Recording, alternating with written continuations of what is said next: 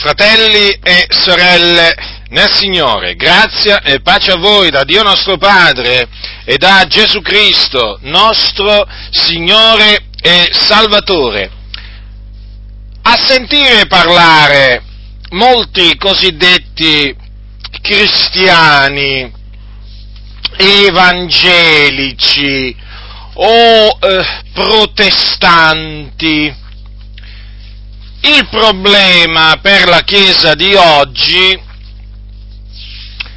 è il fondamentalismo cristiano.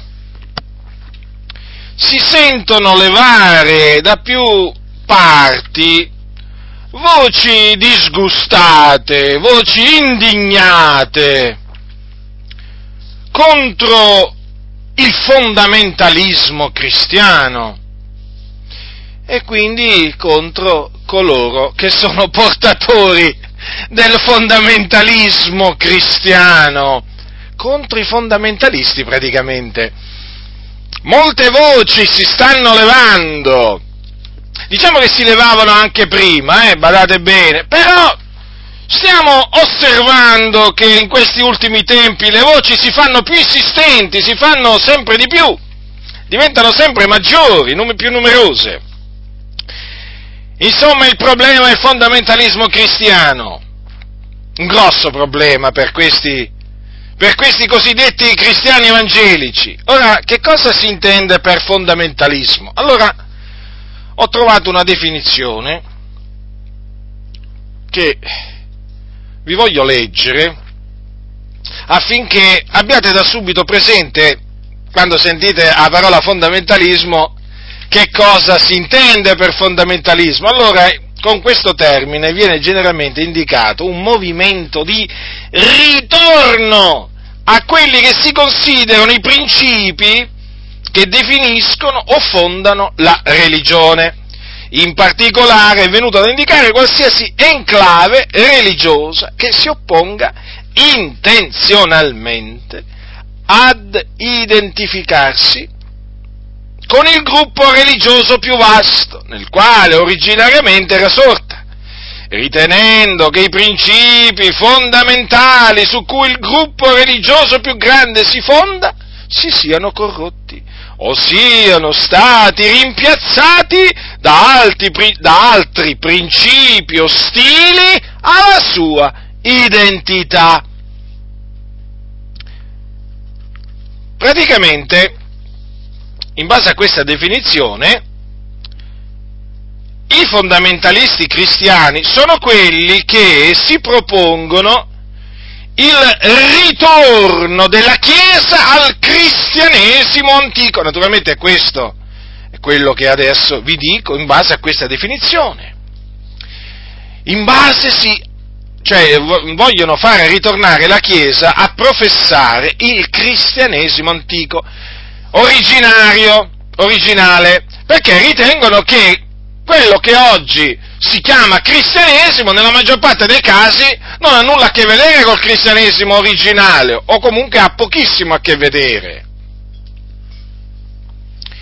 E dunque i fondamentalisti cristiani sono quelli che vogliono far tornare la Chiesa al Signore cioè il gruppo maggioritario, i, fondamentalisti, i fondamentalisti cristiani, i cosiddetti fondamentalisti cristiani, vogliono che il gruppo maggioritario, in mezzo al quale sono, sono sorti, quindi la Chiesa,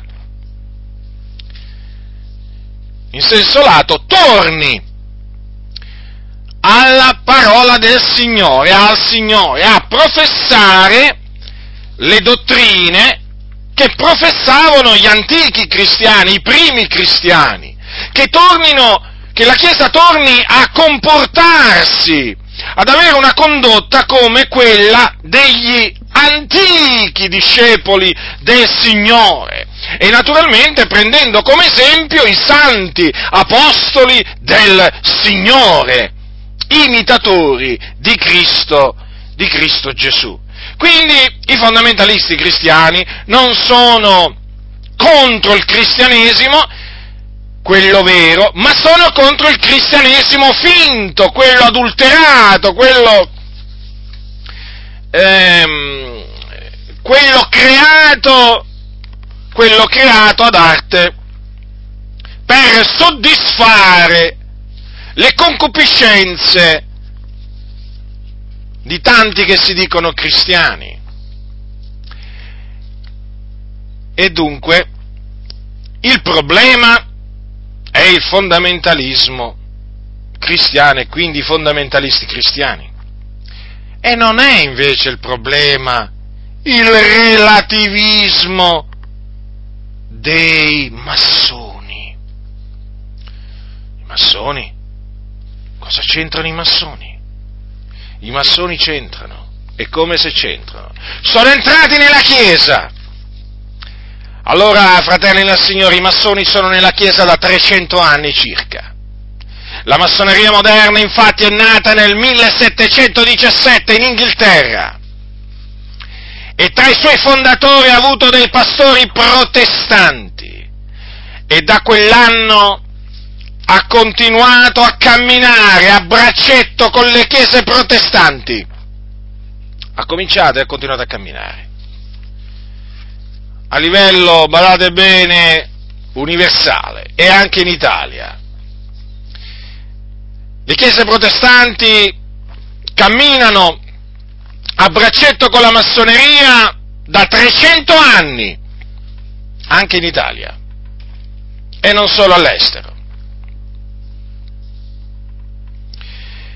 E nel corso di tutto questo tempo molti pastori protestanti, che si definivano pastori, erano massoni anche di alto grado. Badate bene che le cose non sono cambiate, perché ancora oggi le cose stanno tali quali. Ci sono tanti pastori eh, protestanti, evangelici, che sono massoni.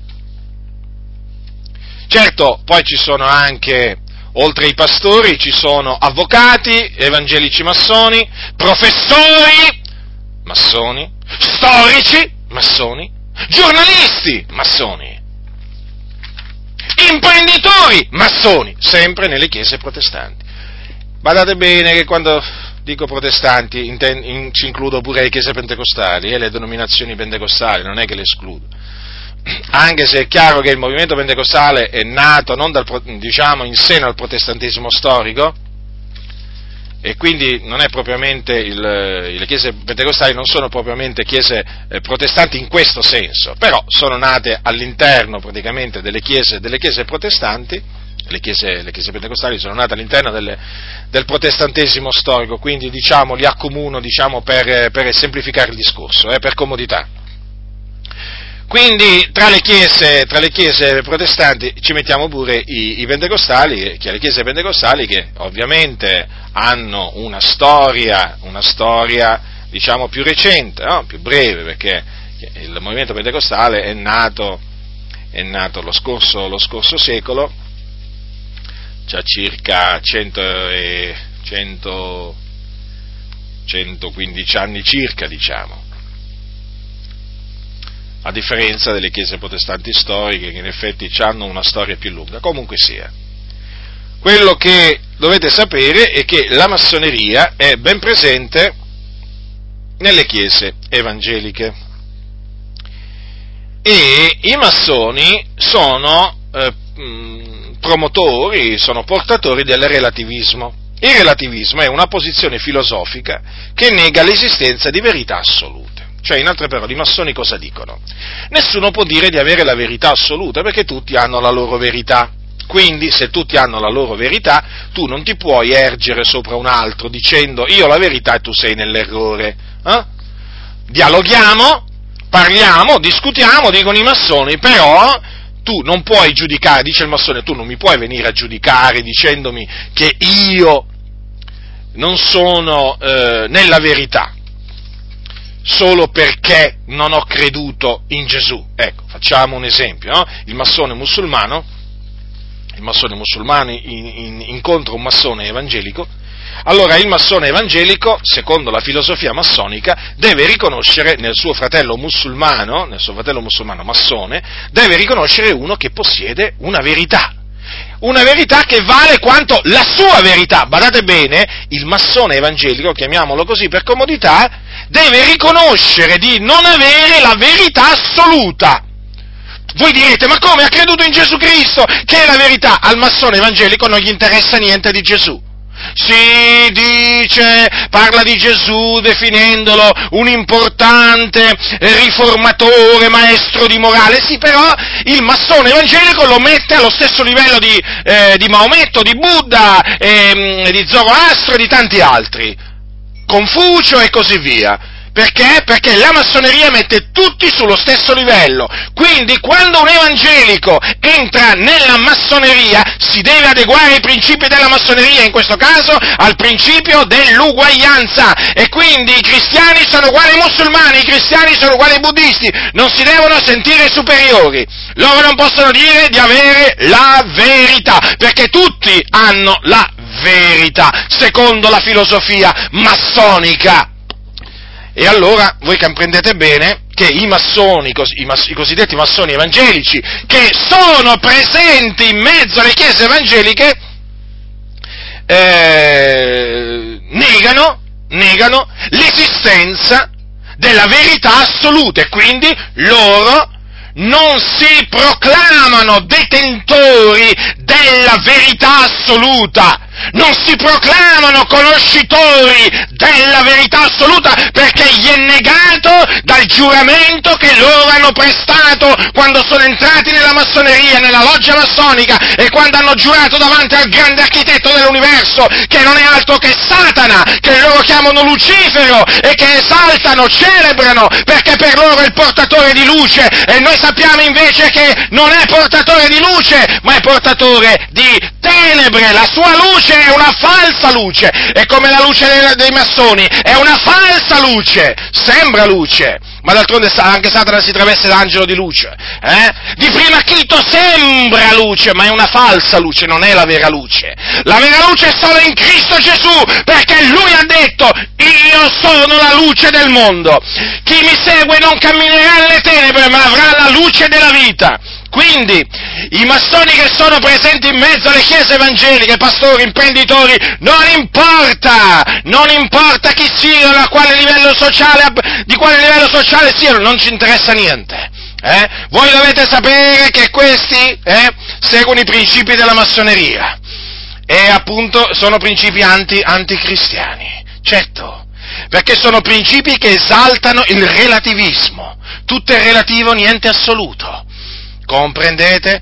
Ora, il problema, il problema, come vi ho detto, per tutti questi che adesso parlano, o meglio sono costretti a parlare, eh? Il problema per la Chiesa di oggi è il fondamentalismo cristiano. Non è il relativismo dei massoni, quel relativismo che dice, quel relativismo che dice, beh, ma questo lo dici tu. Guardate bene, quando tu gli proclami ciò che sta scritto, eh? Ma questo lo dici tu. È opinabile. Come opinabile? La parola di Dio è opinabile. La parola di Dio è opinabile. Le parole di Gesù sono opinabili adesso. Cioè Gesù ha detto, io sono la via, la verità e la vita, nessuno viene al Padre se non per mezzo di me, e queste sono parole opinabili. Beh, ma sai, si devono interpretare, bisogna considerare il contesto storico, sai, Gesù parlava degli ebrei, quindi... Cosa? Quelle parole hanno valore assoluto, come tutte le parole del Signore nostro Gesù Cristo, perché Lui ha detto, io sono la verità. Non ha detto una verità, ha detto la verità. Allora il problema siamo noi Avete capito, fratelli e sorelle nel Signore? Siamo diventati noi adesso il problema per la Chiesa. Ovviamente, quale Chiesa? La Chiesa finta. Perché noi non siamo un problema per la Chiesa vera. Allora, per questa Chiesa noi siamo il problema perché siamo fondamentalisti. Perché noi... Mm, non ammettiamo il relativismo di nessun genere, per noi la parola di Dio è verità, tutto ciò che contrasta la verità sia in termini comportamentali che dottrinali è menzogna. E noi combattiamo la menzogna, non importa sotto che forma si si presenta, noi la combattiamo, la distruggiamo, perché la disprezziamo la menzogna, non la rispettiamo. Quindi non rispettiamo le idee, le idee false, i pensieri che si elevano contro la parola di Dio, non li rispettiamo. Li rigettiamo, li riproviamo, li condanniamo, i pensieri. Ma vedete un po' voi, siamo comunque un problema. Siamo un problema. Vedete, il problema non è il relativismo dei massoni, no? Che ha messo Gesù alla stessa stregua di, di Maometto, di Buddha. No, no, no.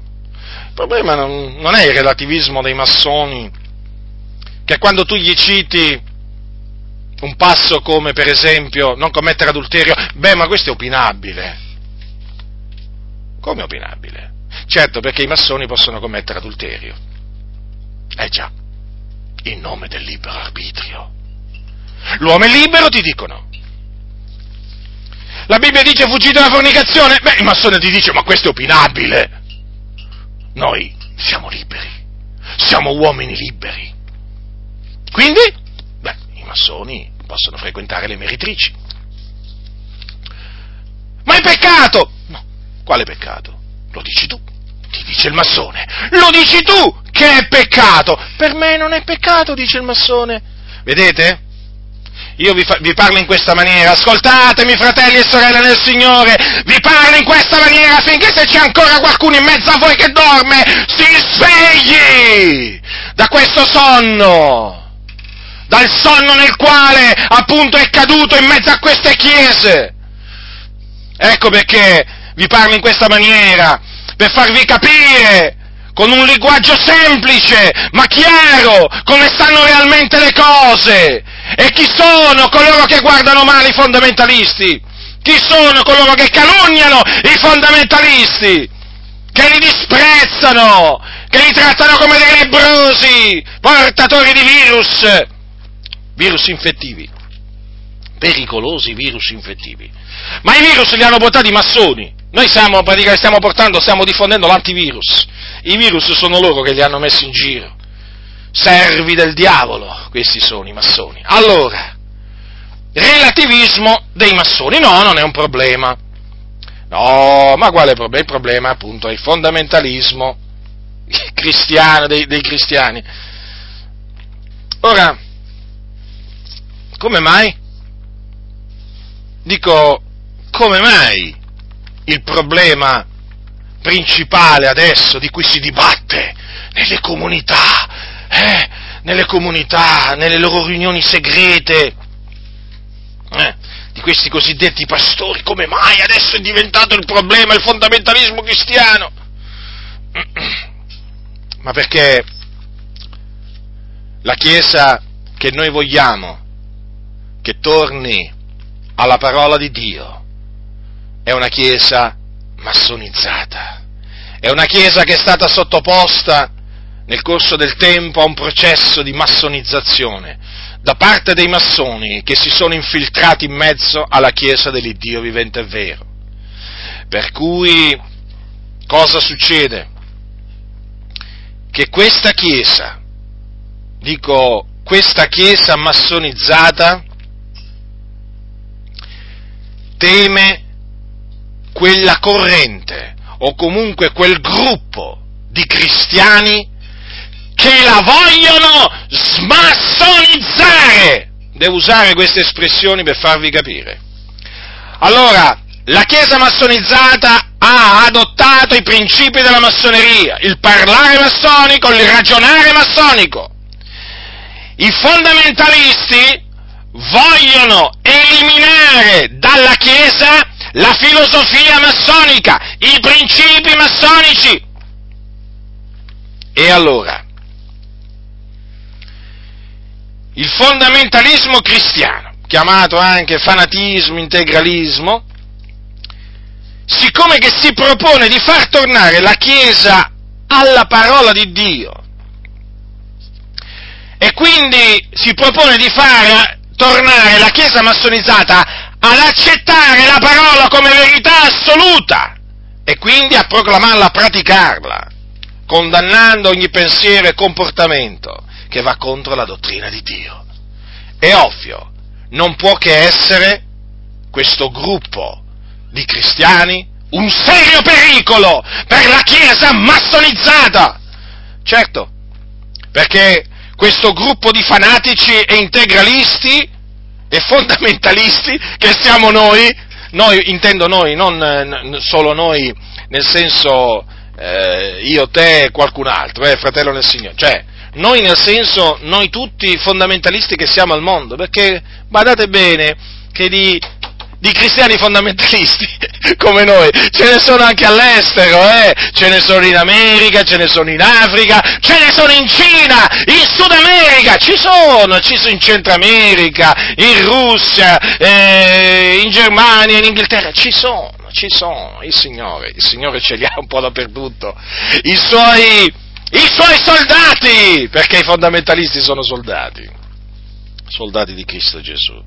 È ovvio che, per forza di cose, questi fondamentalisti sono un pericolo per la Chiesa massonizzata, perché? Praticamente eh, da un lato vuole farla lonta- tornare alla parola di Dio, dall'altro la vuole spingere a rigettare il relativismo, il relativismo massonico, eh, che i massoni appunto hanno introdotto introdotto nella Chiesa. E eh, chiaramente il, il, il, questo relativismo i massoni che sono in mezzo alla Chiesa lo giustificano in svariate maniere.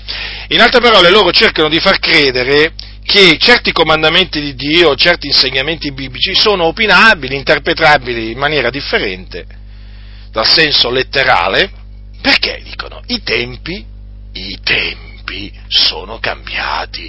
E quindi, dato che i tempi sono cambiati, la Bibbia è un libro antico, e allora bisogna adattare praticamente il pensiero biblico, il pensiero biblico ai tempi. Ah sì? Quindi andiamo ad adattare il pensiero di Dio ai tempi? Eh? Ah, ecco, avete capito quindi? E quindi il pensiero di Dio deve essere adulterato, modificato, ed è stato fatto in effetti, è stato fatto. Cioè praticamente la parola di Dio è stata adulterata. La dottrina di Dio è stata adulterata. Proprio così. È stata adulterata da quella Chiesa massonizzata. Allora, noi è chiaro, non ci riconosciamo nella, nella Chiesa massonizzata noi. Capite? Perché la Chiesa massonizzata, che Chiesa è? Che chiesa è? È una chiesa traviata, una chiesa che si sta avviando all'apostasia, eh? E che in molti casi ha già apostatato. E allora capite bene, fratelli del Signore, che qua siamo di fronte a uno scontro epocale che riguarda la nostra epoca. Perché qui oramai ci sono due fronti in mezzo alla Chiesa, i fondamentalisti e i relativisti i cristiani e i massoni. Ormai bisogna parlare così. Se non sei un cristiano sei un massone in mezzo alla Chiesa. È così. È così, fratelli nel Signore. Ormai, cioè, credo che le persone intelligenti questo lo abbiano capito. E proprio perché lo hanno capito, stanno combattendo. Stanno combattendo assieme a noi questa guerra che è la buona guerra. Allora, Detto in altre parole, i massoni cosa temono? La smassonizzazione della Chiesa, come vi ho detto. Questo processo, che io appunto ho definito smassonizzazione, è già in atto. Perché dovete sapere che sempre più fratelli stanno comprendendo cos'è la massoneria e la sua filosofia e stanno quindi rigettando le dottrine e i principi massonici pre- presenti nelle chiese e quindi stanno tornando, tornando, tornando alla parola di Dio, stanno tornando alla parola di Dio da cui i massoni li hanno fatti allontanare. Eh sì, proprio così. Io dico, alcuni, alcuni si preoccupano dei testimoni di Geova, eh? Alcuni si preoccupano dei testimoni di Geova. Ora, fermo restando che i testimoni di Geova costituiscono certamente un pericolo per la Chiesa, per i santi, eh, non fraintendetemi, fratelli, io ho scritto un libro contro i testimoni di Geova, eh, piuttosto lungo, molto dettagliato, l'ho scritto io, ne sono l'autore, quindi vi posso dire che i testimoni, i cosiddetti testimoni di Geova, sono un pericolo per la Chiesa perché chiaramente diffondono delle eresie di perdizione. Ma qui, Qui abbiamo i massoni che sono dentro le chiese evangeliche che portano eresie di perdizione e quelli si vanno a occupare e quelli si vanno a occupare dei testimoni di Geova come se fossero eh, il pericolo dei pericoli. Ma guardate che il pericolo dei pericoli sono i massoni che sono dentro, sono in mezzo alle chiese, sono in mezzo alle facoltà teologiche, sono in mezzo alle scuole bibliche, sono dietro i pulpiti. Ecco dove stanno i massoni, servi del diavolo. Ecco, e eh, eh, questi vogliono far credere taluni vogliono far credere che il pericolo, il pericolo incombente per la Chiesa sono i testimoni di Geova, altri vogliono far credere che sono i mormoni, altri scientologi, scientologi, scientologi, scientologi, veramente, sì, scientologi. cioè, io veramente, cioè, talvolta non si sa se ridere o piangere.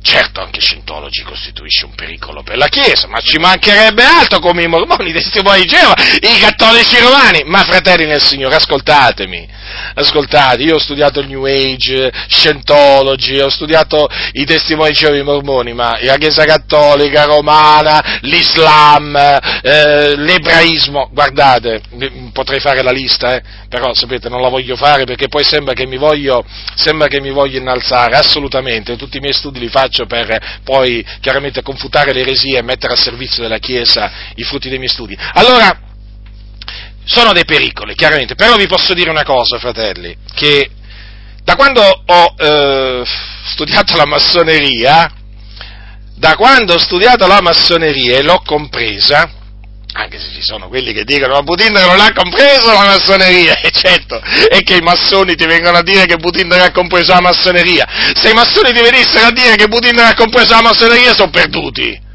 Lo sono lo stesso. Però, voglio dire, si rovinerebbero proprio con le loro mani. Ma quelli ti diranno, no, Budindaro, ma per, essere, per capire la massoneria devi essere stato nella massoneria, devi essere, eh, devi essere questo, questo e quest'altro. Non è così. Allora, allora, vi stavo dicendo che da quando ho eh, studiato la massoneria, e naturalmente da quando ho scoperto, perché si è trattato di una scoperta anche per me, che la massoneria da 300 anni che cammina con i protestanti, eh, allora, e quando ho capito bene qual è la sua filosofia, il suo modo di operare, allora ho detto, eccolo il pericolo, eccolo il pericolo! Era nascosto, eh, per bene. Noi lo combattevamo lo stesso, eh, anche quando non conoscevamo la massoneria, perché noi ci opponevamo ai principi della massoneria, praticamente senza conoscerli i principi della massoneria, no?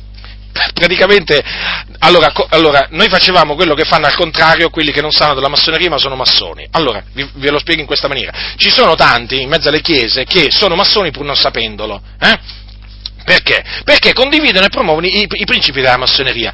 Ora, ci sono, invece, eh, noi, eh, quando non conoscevamo la massoneria, eravamo antimassoni senza saperlo praticamente. Eh? Combattevamo i principi della massoneria, le dottrine della massoneria, che sono dottrine di demoni senza conoscere la massoneria. E questo perché? Perché il Dio era ed è con noi. Questa è la ragione, semplicemente questa. Allora, ma quando ho studiato la massoneria ho scoperto che le chiese protestanti sono colluse con la massoneria da 300 anni circa, quando ho scoperto che veramente in mezzo alle chiese evangeliche ci sono massoni, pastori massoni e così via, allora ho detto, altro che testimoni di Geova qua, altro che mormoni. Qua abbiamo i servi, i, servi, i servi, del diavolo all'interno proprio dei locali di culto. Almeno i mormoni testimoni di Geova stanno fuori, eh, hanno le loro sale, insomma, frequentano, Ma qui, sti servi del diavolo, ce l'abbiamo proprio in mezzo, in mezzo alle comunità, dietro i pulpiti, ad essere presidenti delle denominazioni, membri dei consigli generali di, di denominazioni, eh? ce, ce, li troviamo, ce, li troviamo, a capo del Consiglio Mondiale delle Chiese, ce li troviamo nella Federazione delle Chiese Evangeliche, ce li troviamo ne, nelle facoltà teologiche, del Valdesi e così via, ecco dove sono i servi del diavolo. Altro che testimoni di Geova e Mormoni, ma quelli sono fuori. Invece dentro le mura, dentro le mura ci sono loro, gli uomini che io chiamo a forma di squadra, eh? Gli uomini a forma di squadra sono in mezzo alla Chiesa e l'hanno massonizzata nel corso del tempo, l'hanno massonizzata. Gli hanno fatto pian piano ehm, adottare la filosofia massonica. Eh? L'uomo è libero di credere quello che vuole, di pensare quello che vuole, di comportarsi come vuole. Dio l'ha fatto libero, dicono. Eh? E tale deve rimanere e quindi noi non possiamo giudicarlo. No, noi non possiamo giudicarlo. Filosofia massonica. Gli uomini sono tutti uguali. Eh? Chi sei tu, cristiano, eh? da poter dire che solo tu conosci la verità? Filosofia massonica principio dell'uguaglianza, quello prima invece era il principio della libertà, poi c'è il principio della, della fratellanza universale. Sono tutti figlioli di Dio. Eh? E che pensi? Che solo i cristiani sono figli di Dio, ti dicono? No, figli di Dio sono pure i musulmani, pure i buddisti, pure i satanisti, tutti figli di Dio sono. La filosofia, la filosofia massonica, ben presente per esempio nel Consiglio, nel Consiglio mondiale delle Chiese, dove ormai tutti gli uomini vengono catalogati come figli di Dio eh? ma persino le assemblee di Dio in Italia, e dico le assemblee di Dio in Italia, eh? dicono che tutti gli uomini sono figli di Dio. Uh, qualcuno dirà, cosa stai dicendo Giacinto? Sto dicendo proprio questo. Praticamente loro però sono furbi, e quando mai? Eh, eh, loro dicono che bisogna essere astuti come i serpenti, voi che non sono astuti, come i serpenti, anzi come il serpente.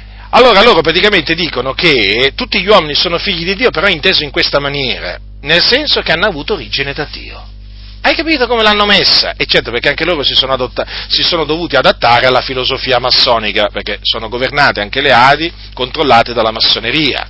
E quindi si sono dovuti adattare pure al principio della fratellanza universale.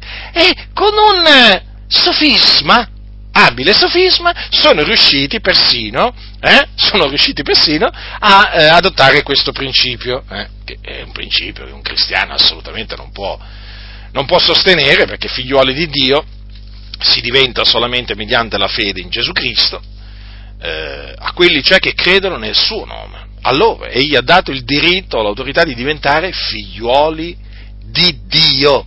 Quindi non esiste il discorso che tutti gli uomini sono figli di Dio, eh, inteso come hanno avuto origine da Dio, appunto perché sono stati creati da Dio. No, No, sono creature di Dio, ma non figli di Dio, perché per diventare figli di Dio bisogna essere generati da Dio, rigenerati mediante la parola di verità, e quindi i musulmani non si possono chiamare figli di Dio, i buddisti non si possono chiamare figli di Dio, gli idolatri non si possono chiamare figli di Dio, i satanisti non si possono chiamare figli di Dio, e quelli che adorano la vacca non si possono chiamare figli di Dio, avete capito? Eh? Quanti sofismi che inventano queste chiese massonizzate, è un esempio per tutti, eh. E allora vedete? Vedete? Qualcuno dirà, ma allora la massoneria è entrata pure nelle Adi? Certo che è entrata pure nelle Adi, c'è entrata dal dopoguerra nelle Adi e c'è rimasta. Perché qualcuno potrebbe dire, vabbè, c'è entrata poi ne è uscita. No, no, c'è entrata perché quando la massoneria entra in un posto ci rimane, ci fa proprio le tende. Ci fa le tende! La massoneria ha piantato le sue tende nelle Adi! Come ha piantato le sue tende tra i valdesi, battisti, presbiteriani, riformati, ma, ma, metteteci tutto l'ambiente protestante eh, evangelico italiano e mondiale. La massoneria ha piantato le tende, le tende, altro che, altro che, sì, le tende. Allora, e noi appunto con l'aiuto di Dio le stiamo smantellando queste tende perché noi siamo per la smassonizzazione della Chiesa, quindi i, i massoni fuori, fuori dalla Chiesa devono andare. Fuori! Perché servono il diavolo, sono idolatri, non servono Dio. fuori dalla Chiesa, fuori dalle Chiese i massoni, sono servi del diavolo. D'altronde, è la verità. La verità molti non la vogliono ascoltare, non mi interessa niente. Hanno tanto, hanno tanto, sono tanto spavaldi a dire le menzogne questi, eh? E poi quando qualcuno proclama la verità alcuni si, si, scandalizzano, invece di scandalizzarsi quando sentono le menzogne di questi massoni, di questi servi del diavolo che sono in mezzo alle chiese evangeliche, alcuni si scandalizzano quando mi sentono predicare, eh? E magari tirano fuori, tirano fuori il, il, pretesto, eh, ma Butindaro grida, e eh, vabbè, perché Giovanni Battista non gridava? Perché Giovanni Battista non gridava? Che quando Giovanni Battista predicava, cosa pensate, come pensate che predicava? Eh, ravvedetevi, eh, razza di vipere, così si rivolgeva, eh? Ma svegliatevi, svegliatevi! Siete stati massonizzati, non ve ne siete nemmeno accorti, pensate un po' vi hanno proprio fatto un'anestesia, i massoni, eh? e vi hanno praticamente fatto un trapianto, hanno fatto un trapianto del cervello, vi hanno messo, vi hanno messo il cervello massonico, ecco cosa vi hanno fatto, perché voi pensate, ragionate e parlate come i massoni. Allora, che cose nella pratica praticamente i massoni temono, perché sapete, io ho detto appunto che i, te, i massoni temono la smassonizzazione della Chiesa.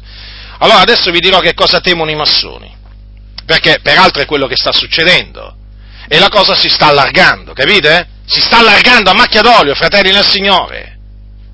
Ma perché giustamente coloro che sono da Dio stanno ascoltando le parole di Dio, hanno smesso di ascoltare le favole hanno smesso di credere ai vani ragionamenti, alle menzogne che gli propinano. E quindi, e quindi stanno tornando alla parola di Dio, sono tornati alla parola del Signore. E questo naturalmente ai massoni dà fastidio, perché vogliono, loro, i massoni, vogliono la Chiesa massonizzata, per poterla manovrare e portarla a far parte della religione universale che loro hanno praticamente eh, giurato, giurato di creare. Perché i massoni, chiaramente, perché questo è scritto nelle costituzioni massoniche, eh, quando, hanno, quando, sono entrati nella massoneria, sost- praticamente hanno giurato di, por- di, di, portare a compimento quest'opera, che è la creazione, la creazione eh, di una religione universale. Mm? Dopo ci torneremo su questo. Allora che cosa temono i massoni nella pratica? Che avvenga, e che sta, ve l'ho detto, già sta avvenendo, ecco perché appunto si levano queste voci, eh? contrarie al fondamentalismo e ai fondamentalisti. Allora, vi citerò alcuni, alcuni punti che ritengo, diciamo, i principali. Poi, certo, a questi punti ce ne sono altri collegati, però io ritengo che questi punti vi mm, metteranno in chiaro per l'ennesima volta, perché non è che è la prima volta che parlo di queste cose, però metteranno, mette, metteranno in chiaro questi punti che io eh, vi, ehm, vi, analizzerò, eh, qual è questa smassonizzazione della Chiesa che sta avvenendo e che i massoni temono. C'hanno gli incubi adesso i massoni, fratelli nel Signore, c'hanno gli incubi. Non importa se sono massoni col grembiule, senza il grembiule, sempre massoni sono i massoni col grembiule, vi ricordo, sono quelli che sono stati iniziati nella massoneria, quindi che sono stati sottoposti al principio dell'iniziazione nella, eh, nella, nella loggia massonica, in una loggia massonica, e quindi hanno ricevuto il grembiule, quelli che è un segno distintivo massonico, mentre i massoni senza il grembiule sono quelli che non sono iniziati alla massoneria, perché non sono mai entrati in una loggia massonica, però, però sono, masso, eh, diciamo, sono massoni perché condividono gli stessi principi della massoneria li promuovono e li difendono. Allora, i massoni temono che la Chiesa si metta a predicare ai peccatori il ravvedimento. Ma veramente? Sì, sì, proprio così. Perché? Perché? Perché la massoneria sostiene la libertà di pensiero. Cioè, la massoneria dice, gli uomini sono liberi di pensare quello che vogliono. La predicazione del ravvedimento è una predicazione che va contro questo principio. Perché? Perché quando appunto eh, si proclama ai peccatori questo comandamento, ravvedetevi, seguito dall'altro eh, diciamo, comandamento, e credete nell'Evangelo, si sta dicendo ai peccatori cambiate modo di pensare, abbandonate i vostri pensieri iniqui, perché questo significa la parola ravvedimento, cambiamento di mente. Quindi ravvedersi significa cambiare modo di pensare. Allora, masso, diciamo, la, la, Chiesa massonizzata teme, eh, ci teme, ci detesta, perché noi vogliamo che la Chiesa torni a predicare come predicava Gesù. E come predicavano gli apostoli? Gesù predicava, ravvedetevi e credete all'Evangelo. Gli apostoli predicavano, ravvedetevi e credete nel Signore Gesù Cristo. Non vogliono questi massoni. Si oppongono a questo modo di predicare, perché loro dicono è una forma di maleducazione sostanzialmente, perché tu in questa maniera vai a violare il cosiddetto principio della libertà di pensiero dell'uomo. Chi sei tu, ti dicono il massone, da andare a dire a un tuo consimile, eh, ravvediti? Perché si deve ravvedere? Perché deve cambiare modo di pensare? Perché deve cominciare a pensare come la pensi tu? Lui è libero di pensarla come vuole, ma il Dio cosa dice? E questo è il punto. Vedete, i massoni vanno contro la parola di Dio. Il Dio cosa dice? Isaia. Capitolo 55, lasci l'empio la sua via e l'uomo iniquo i suoi pensieri e si converte all'Eterno che avrà pietà di lui, al nostro Dio che è largo nel perdonare. Che deve fare qua? L'empio, il peccatore, deve, deve lasciare i suoi pensieri che sono pensieri vani, malvagi, ingiusti, in abominio a Dio. Ecco perché Ecco perché noi appunto siamo per la predicazione del ravvedimento, noi fondamentalisti. I relativisti massoni eh, sono contro questa predicazione perché, perché viola quel principio così tanto caro alla massoneria che è il principio della libertà. Vi ricordate la rivoluzione francese? La rivoluzione francese che nacque nelle logge massoniche? infatti fu figlia del, della massoneria, aveva come motto libertà, egalité, fraternité, quindi libertà, uguaglianza e fratellanza. La libertà, vedete? Libertà! Quindi nessuno mi deve venire a dire quello che devo pensare! Capito? Il massone come ragione? E il massone che è in mezzo alle chiese ragiona così. Ti dicono, tu la pensi in questa maniera e io la penso in quest'altra maniera. Dialoghiamo nel rispetto delle idee, nel rispetto reciproco dei pensieri. Io posso pure parlare, ma con voi, mi rivolgo adesso a voi massoni, una cosa è certa però, che nel parlare con voi non rispetterò mai vo- i vostri pensieri malvagi, ingiusti e iniqui li confuterò li distruggerò. Non vi torcerò un capello, non vi farò alcun male fisicamente, però vi posso assicurare che distruggerò i vostri ragionamenti, i vostri pensieri, perché sono pensieri iniqui. E vi dirò, ravvedetevi! Sì, a voi massoni. Ve l'ho già detto, ma ve lo continuo a dire. Ravvedetevi e credete nell'Evangelo, perché siete sulla via della perdizione, sulla via che mena all'inferno. Avete capito quindi che cosa teme la massoneria? Che cosa, teme, eh, che cosa temono i massoni? Che la Chiesa si metta a predicare ai peccatori il ravvedimento. praticamente che la Chiesa torni a fare quello che faceva, quello che faceva la Chiesa primitiva, quello che facevano gli apostoli. Un'altra cosa che i massoni temono è che la Chiesa si metta a predicare l'ira di Dio e il giudizio a venire contro quelli che rifiuteranno di ravvedersi e di credere in Cristo Gesù. Ora, cosa dice la Sacra Scrittura? Che chi crede nel figliuolo, allora, allora, dice, chi crede nel figliolo ha vita eterna, ma chi rifiuta di credere al figliolo non vedrà la vita, ma l'ira di Dio resta sopra lui. Lo so, vedete? L'ira di Dio rimane sopra coloro che rifiutano di credere al figliolo di Dio. Poi Gesù ha anche detto, Gesù ha detto, se non vi ravvedete, tutti similmente perirete.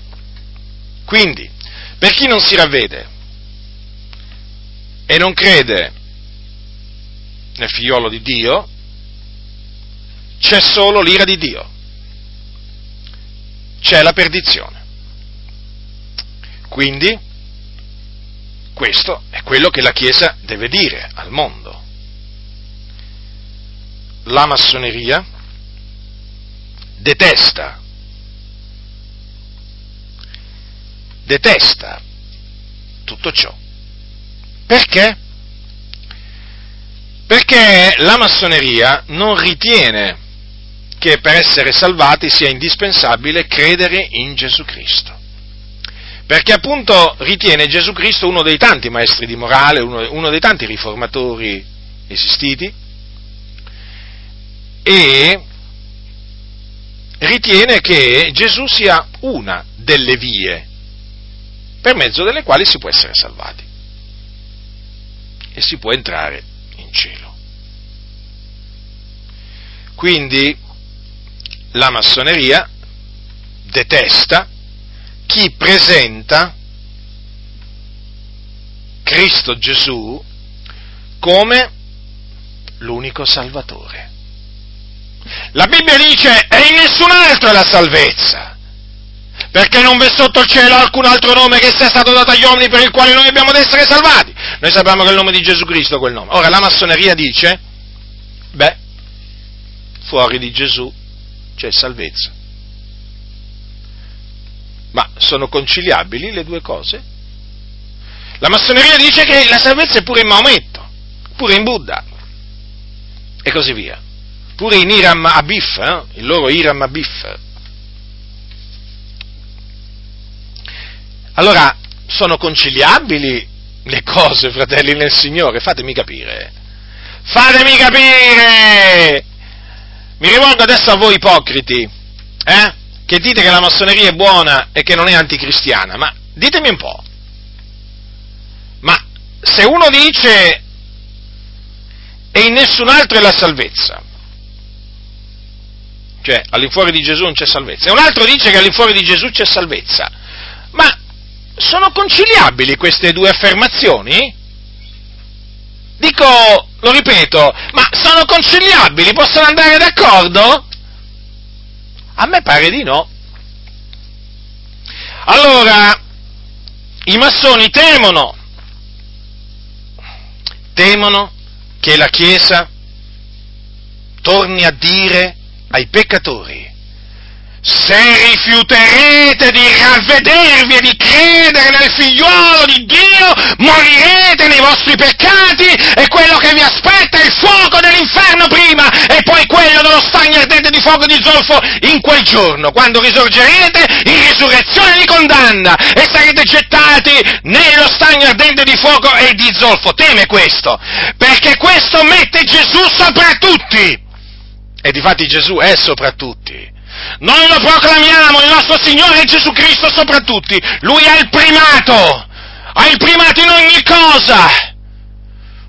Lui è il Signore, Lui è il Salvatore. Lui è la resurrezione, Lui è la luce del mondo, Lui è il primo e l'ultimo, l'alfa e l'omega. In nessun altro è la salvezza. Avete capito, massoni? Servi del diavolo che state in mezzo alla Chiesa, che avete fatto le tende in mezzo alla Chiesa? E noi che voi chiamate fondamentalisti, ve lo grideremo alle orecchie fino a che avremo un alito di vita. Ve lo grideremo alle orecchie perché voi siete i primi che si devono ravvedere. Avete capito allora? Non, non, non, sono cose conciliabili, fratelli nel Signore, amati nel Signore! La massoneria non si concilia con il cristianesimo! Perché la massoneria è tenebre, è dal diavolo. Avete capito allora perché teme la Chiesa massonizzata? I massoni cosa temono? Che la Chiesa torni a predicare come predicavano gli apostoli! Eh? Che non ammettevano salvezza fuori di Gesù Cristo. E infatti oggi che cosa sta, che cosa sta avvenendo? Che nella Chiesa si sta diffondendo l'idea che anche senza conoscere e credere in Gesù Cristo si possa essere salvati. E questo è avvenuto tramite il massone Billy Graham, quel predicatore americano molto anziano adesso, che per decenni è andato per il mondo a predicare eh? e pochi sapevano che era massone, ma adesso diciamo lo sanno tanti perché è stato smascherato è stato smascherato e praticamente Billy Graham ha detto che ci sono molti che pur non conoscendo Cristo, perché non hanno mai sentito parlare di Cristo, saranno salvati lo stesso e andranno in cielo. Ecco, questa è la filosofia massonica. E poi voi direte, ma come mai allora Billy Graham dice poi pubblicamente Gesù è la via, la verità è la vita, nessuno viene al Padre sono permessi me? Perché praticamente quello è un linguaggio, il suo, eh, che serve per camuffare la filosofia massonica. Capite? È un linguaggio doppio. Il massone è un uomo doppio di parole. Praticamente con i cristiani si fa cristiano, con i massoni si fa massone. Eh? E poi un'altra cosa, quando il massone parla e cita la Sacra Scrittura, attenzione perché eh, non intende lui, lui è cieco, non la intende come va intesa, eh? Capite? Perché eh, tanti massoni cosa dicono? Sì, Gesù è la via, sì, la via per quelli che credono in Lui. Comprendete come aggirano l'ostacolo? Allora, Gesù è la via per quelli che credono in Lui, per quelli che non credono in Lui la via è un'altra. Quindi per i massoni è Hiram Abif, per i musulmani è Maometto, per i buddisti è Buddha e così via. E questo naturalmente vi fa capire il perché, eh, il perché eh, il nostro modo di predicare è avversato da queste chiese istituzionalizzate, queste chiese massonizzate. Eh? Quando per esempio dicono, eh, ma quello è un pazzo, ma come fai ad ascoltarlo, ma quello lì chi si crede di essere?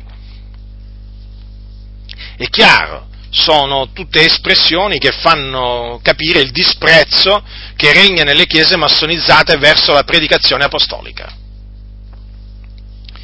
loro non sopportano, non sopportano che si avvertano i peccatori del, sul, dell'ira, sull'ira di Dio e il giudizio a venire che gli piomberà sulla testa. Perché?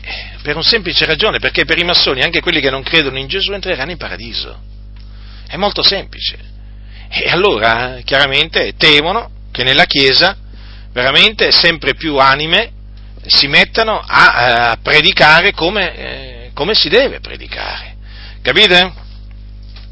Poi una, un'altra cosa che i massoni temono è che la Chiesa si metta a credere e a predicare che Dio è un vendicatore e castiga. Ora, la Bibbia dice che Dio è un vendicatore, lo dice. Badate bene che questo non è scritto solo sotto l'antico patto, ma anche sotto il nuovo patto. Eh? Dio è un vendicatore. A lui infatti appartiene la vendetta. Ora, essendo un vendicatore, chiaramente lui vendica coloro che ricevono torti. Castiga dunque coloro che fanno il male, mentre premia quelli che fanno il bene, perché è giusto. Quindi lui esercita i suoi giudizi, questo è quello che dice la Sacra Scrittura, perché è un Dio eh, giusto.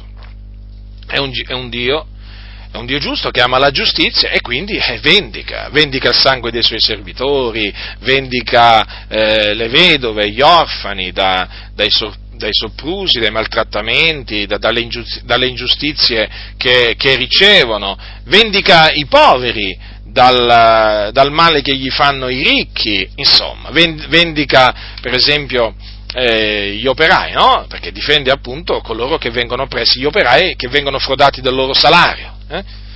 Il Signore esercita la sua giustizia facendo ricadere la sua vendetta, il suo castigo sopra coloro che fanno il male. Questo è quello che dice, insegna la Sacra Scrittura, che la parola di Dio, noi lo crediamo fermamente e lo predichiamo. I massoni questo non lo credono. Non lo credono i massoni questo. I massoni dicono che Dio non è un vendicatore. I massoni dicono, beh, l'idea di un Dio vendicatore è eh, dell'Antico Testamento, ma oggi, eh, con la venuta di Gesù, non è più così. È falso. Ti dicono sì, è vero, sotto l'Antico Testamento Dio ha castigato, ma sotto il Nuovo Testamento mm, Dio non castiga più nessuno. E chi ha fatto morire Anania e Safira? Chi ha fatto morire Erode? Eh? Chi ha fatto morire Erode?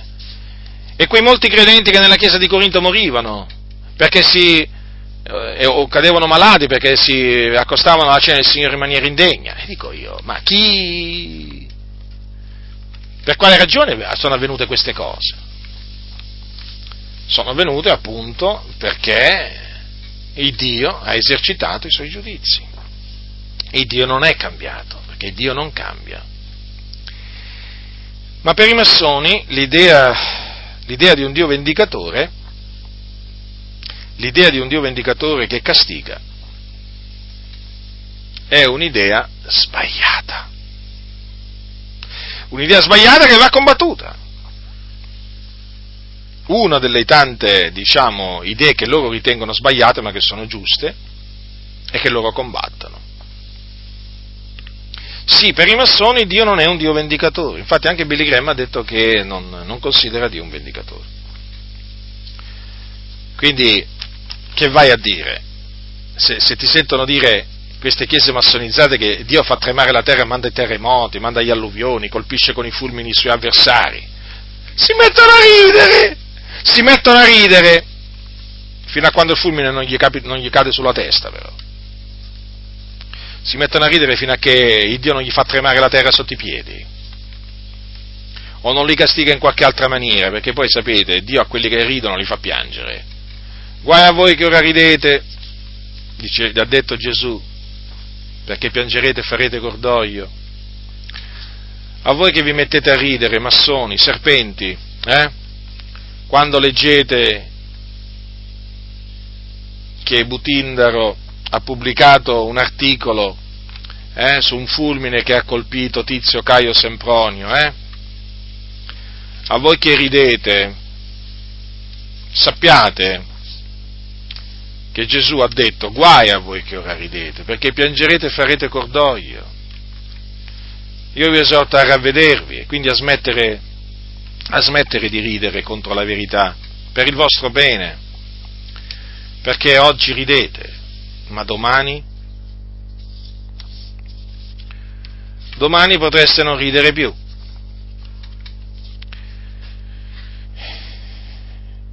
Vedete, le chiese massonizzate si oppongono alla parola di Dio.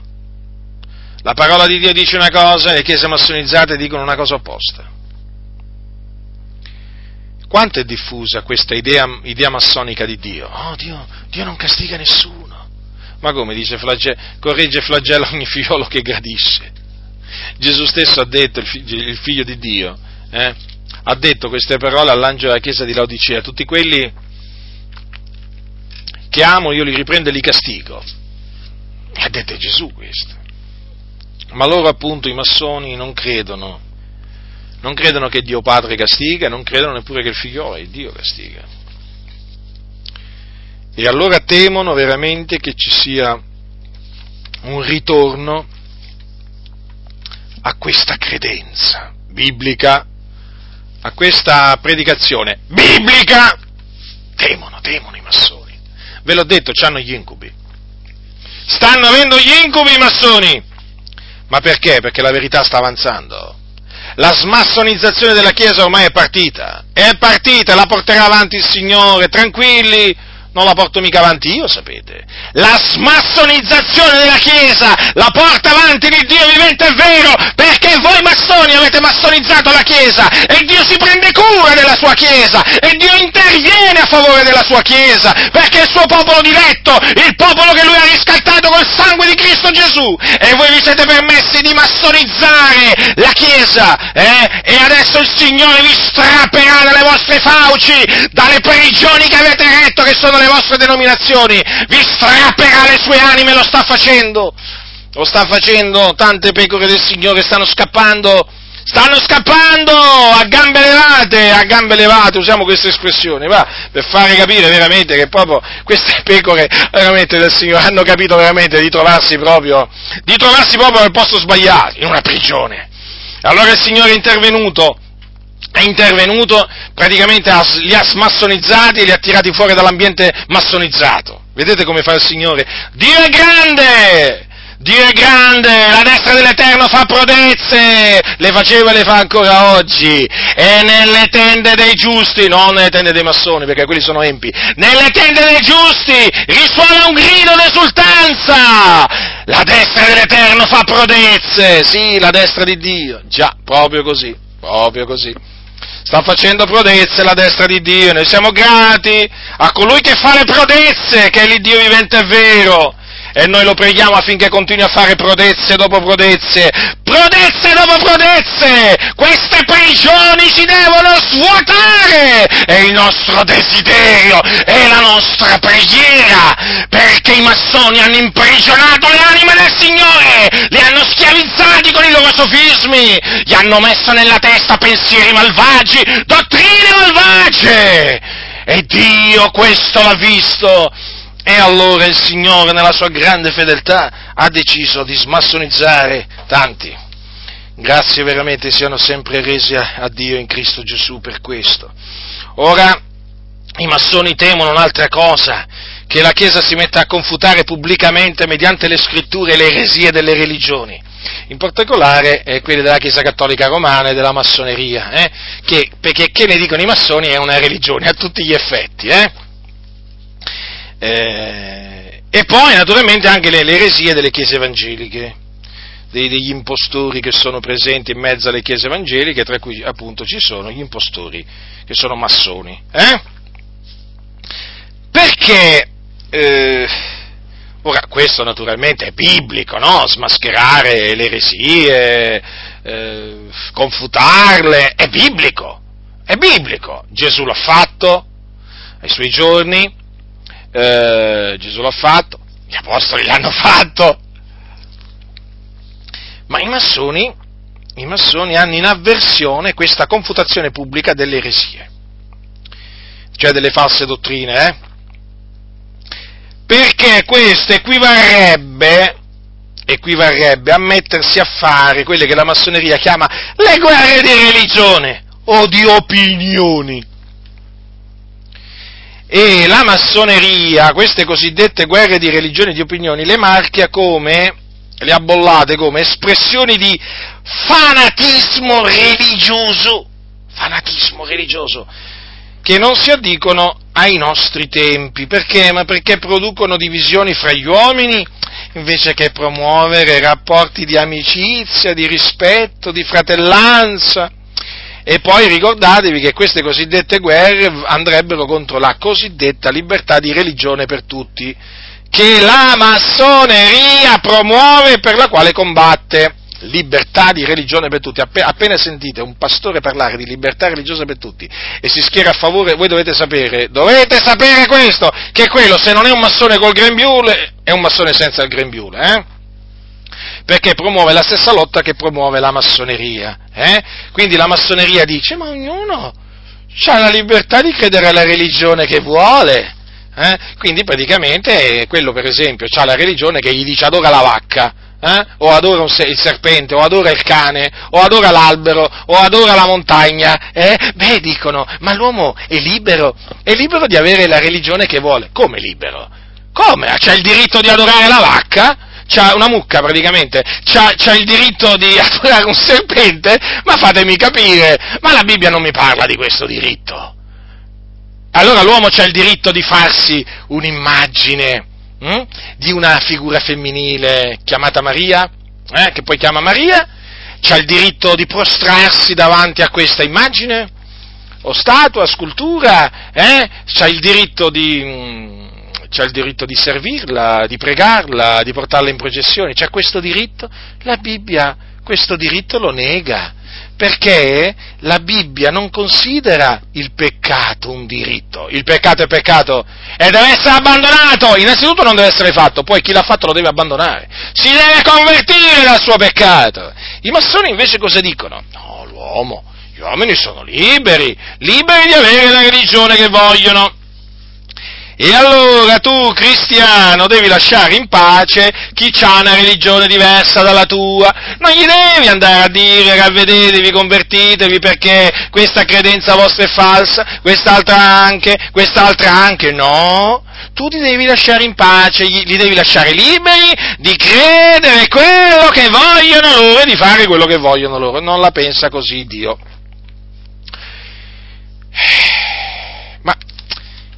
Vedete, fratelli del Signore, questi hanno sconvolto tutto, tutto, tutto, tutto, hanno distrutto tutto questi. Ah, è un cumulo di macerie, in mezzo, in, mezzo, in mezzo alle chiese ormai è un cumulo di macerie, hanno distrutto i fondamenti, hanno distrutto tutto. Avete capito allora questi qua? Non vogliono che siano smascherate le false dottrine. Eh, ma la parola del Signore a noi ci ordina di smascherarle. Eh, eh ci ordina. E vedete, quando eh, la Sacra Scrittura dice attenetevi al bene e aborrite il male, il male, significa che noi dobbiamo aborrire il male. Diciamo, non importa sotto che forma si presenta il male, il male va aborrito, va odiato. Ora, eh, la menzogna è male e quindi la menzogna va smascherata, cioè io devo smascherare la menzogna, le menzogne. La Chiesa Cattolica Romana promuove l'idolatria e io la combatto. Perché Dio la vieta l'idolatria. Dio la vieta. Non ti fare, vi ricordate? Parliamo dell'idolatria, va? Parliamo anche de, dell'idolatria, ricordiamoci che appunto esiste l'idolatria e che appunto la Chiesa Cattolica Romana promuove l'idolatria, non ti fare scultura alcuna, né immagine alcuna delle cose che sono lassù nei cieli o qua giù sulla terra o nelle acque sotto la terra, non ti prostrare dinanzi a tali cose e non servir loro, perché io l'Eterno, il Dio tuo, sono un Dio geloso che punisco l'iniquità dei padri e suoi figlioli fino alla terza e alla quarta generazione di quelli che mi odiano e uso benignità fino alla millesima generazione verso quelli che mi amano e osservano i miei comandamenti. Queste sono parole di Dio, ma voi vedete qui in queste parole un diritto dell'uomo di farsi immagini, sculture, di prostrarsi davanti a tali cose, di servirle? Non esiste. Non esiste, come non esiste il diritto di rubare, il diritto di ammazzare, il diritto di ammazzare una creatura nel grembo della propria madre. Non esiste questo diritto. Non esiste! Non esiste il diritto di professare, eh, che, di credere che Gesù non è il figlio di Dio, non esiste questo diritto. Come non esiste il diritto, il diritto eh, di dire che non esiste l'inferno, o non esiste il diritto, ehm, davanti a Dio non, l'uomo non ha il diritto di pensare, ehm, di pensare che non ci sarà un giudizio universale, come tanti pensano, no? Non c'è questo diritto. Quindi l'uomo si deve ravvedere e credere nell'Evangelo, deve abbandonare la menzogna, le menzogne che professa e credere nell'Evangelo, nella verità e quindi noi siamo chiamati, siamo chiamati noi a dire, a dire qual è, qual è la verità e qual è la menzogna. Avete capito, fratelli nel Signore? Avete capito? Di Apollo, sapete cosa c'è scritto? Che confutava pubblicamente i giudei. Confutava eh, c'è scritto, c'è scritto, c'è scritto, dice così, con gran vigore confutava pubblicamente i giudei, dimostrando per le scritture che Gesù è il Cristo. Quindi, quindi Apollo riteneva che gli ebrei non avevano il diritto di negare che Gesù è il Cristo. Avete capito? E allora li confutava e gli dimostrava con le scritture che, inve- che Gesù è il Cristo. Perché appunto in Gesù di Nazareth si sono adempiute le scritture profetiche che parlavano del Cristo. Quindi, quale diritto a professare le, uh, uh, uh, quello che si vuole, eh? il credo che si vuole? Non esiste. Eh? E quindi confuteremo i testimoni, i testimoni i cattolici romani, i mormoni, gli induisti, musulmani, i buddisti, quelli del New Age e anche i massoni perché anche i massoni hanno le loro dottrine e la massoneria teme la confutazione delle sue, delle sue dottrine di demoni eh? Teme, teme, perché una volta che tu confuti le sue dottrine, chiaramente smascheri, smascheri praticamente, cioè le, fai apparire qual è la sua vera natura, eh, qual è la sua vera natura, eh? il suo vero carattere, carattere, già proprio così.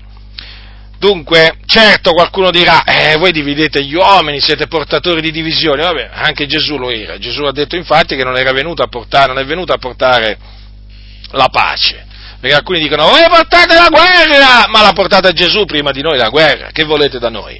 Noi siamo seguaci di Gesù Cristo e perciò come Lui non portiamo pace sulla terra, nel senso, noi non cerchiamo di unire tutti gli uomini, come vuole fare la massoneria. Non pensate che io sia venuto a mettere pace sulla terra, non sono venuto a mettere pace, ma spada! Spada? Sì, è venuto a portare divisione.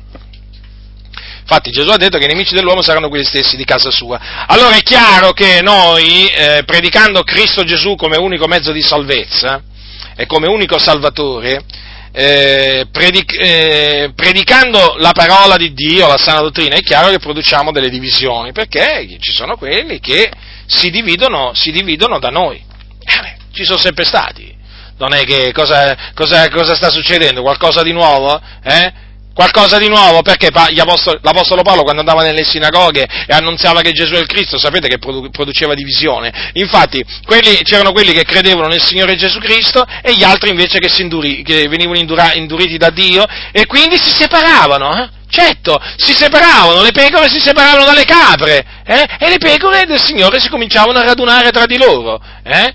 E le capre beh, cominciavano a perseguitare le, le, pecore del Signore, eccetera. Perché ricordatevi, sono sempre le capre che perseguitano le pecore, eh? non sono le pecore che perseguitano le capre. Eh? Allora, fratelli del Signore, vedete, noi siamo portatori di divisione secondo la Chiesa massonizzata. E certo, ma siamo felici, perché questo significa che stiamo sulla retta via, stiamo seguendo la via, la via che ci ha segnato Gesù Cristo, il Figlio di Dio. Già, proprio così.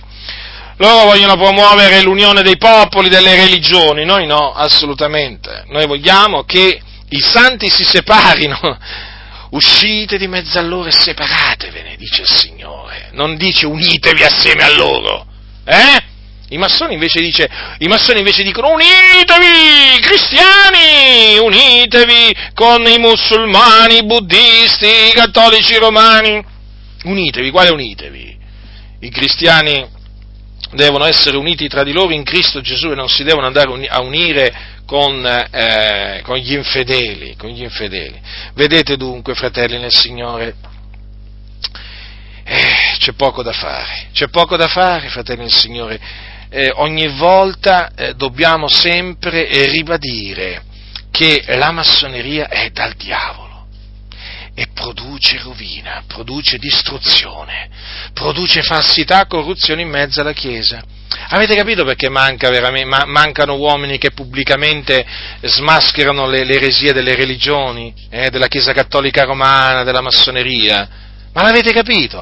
In, allora, vi ho, vi ho, tante volte detto, no? Perché, eh, perché, mancano le confutazioni delle eresie della Chiesa Cattolica Romana. Adesso vi voglio dire perché mancano le, le, le, la confutazione pubblica delle eresie della massoneria. Vabbè, ma credo che l'abbiate già capito. Eh, la Chiesa massonizzata che fa? A confutare, a confutare la, sua, la sua madre, a confutare la sua maestra, la massoneria? No, la Chiesa massonizzata difende la massoneria. E cosa dice? Ma la massoneria non è anticristiana.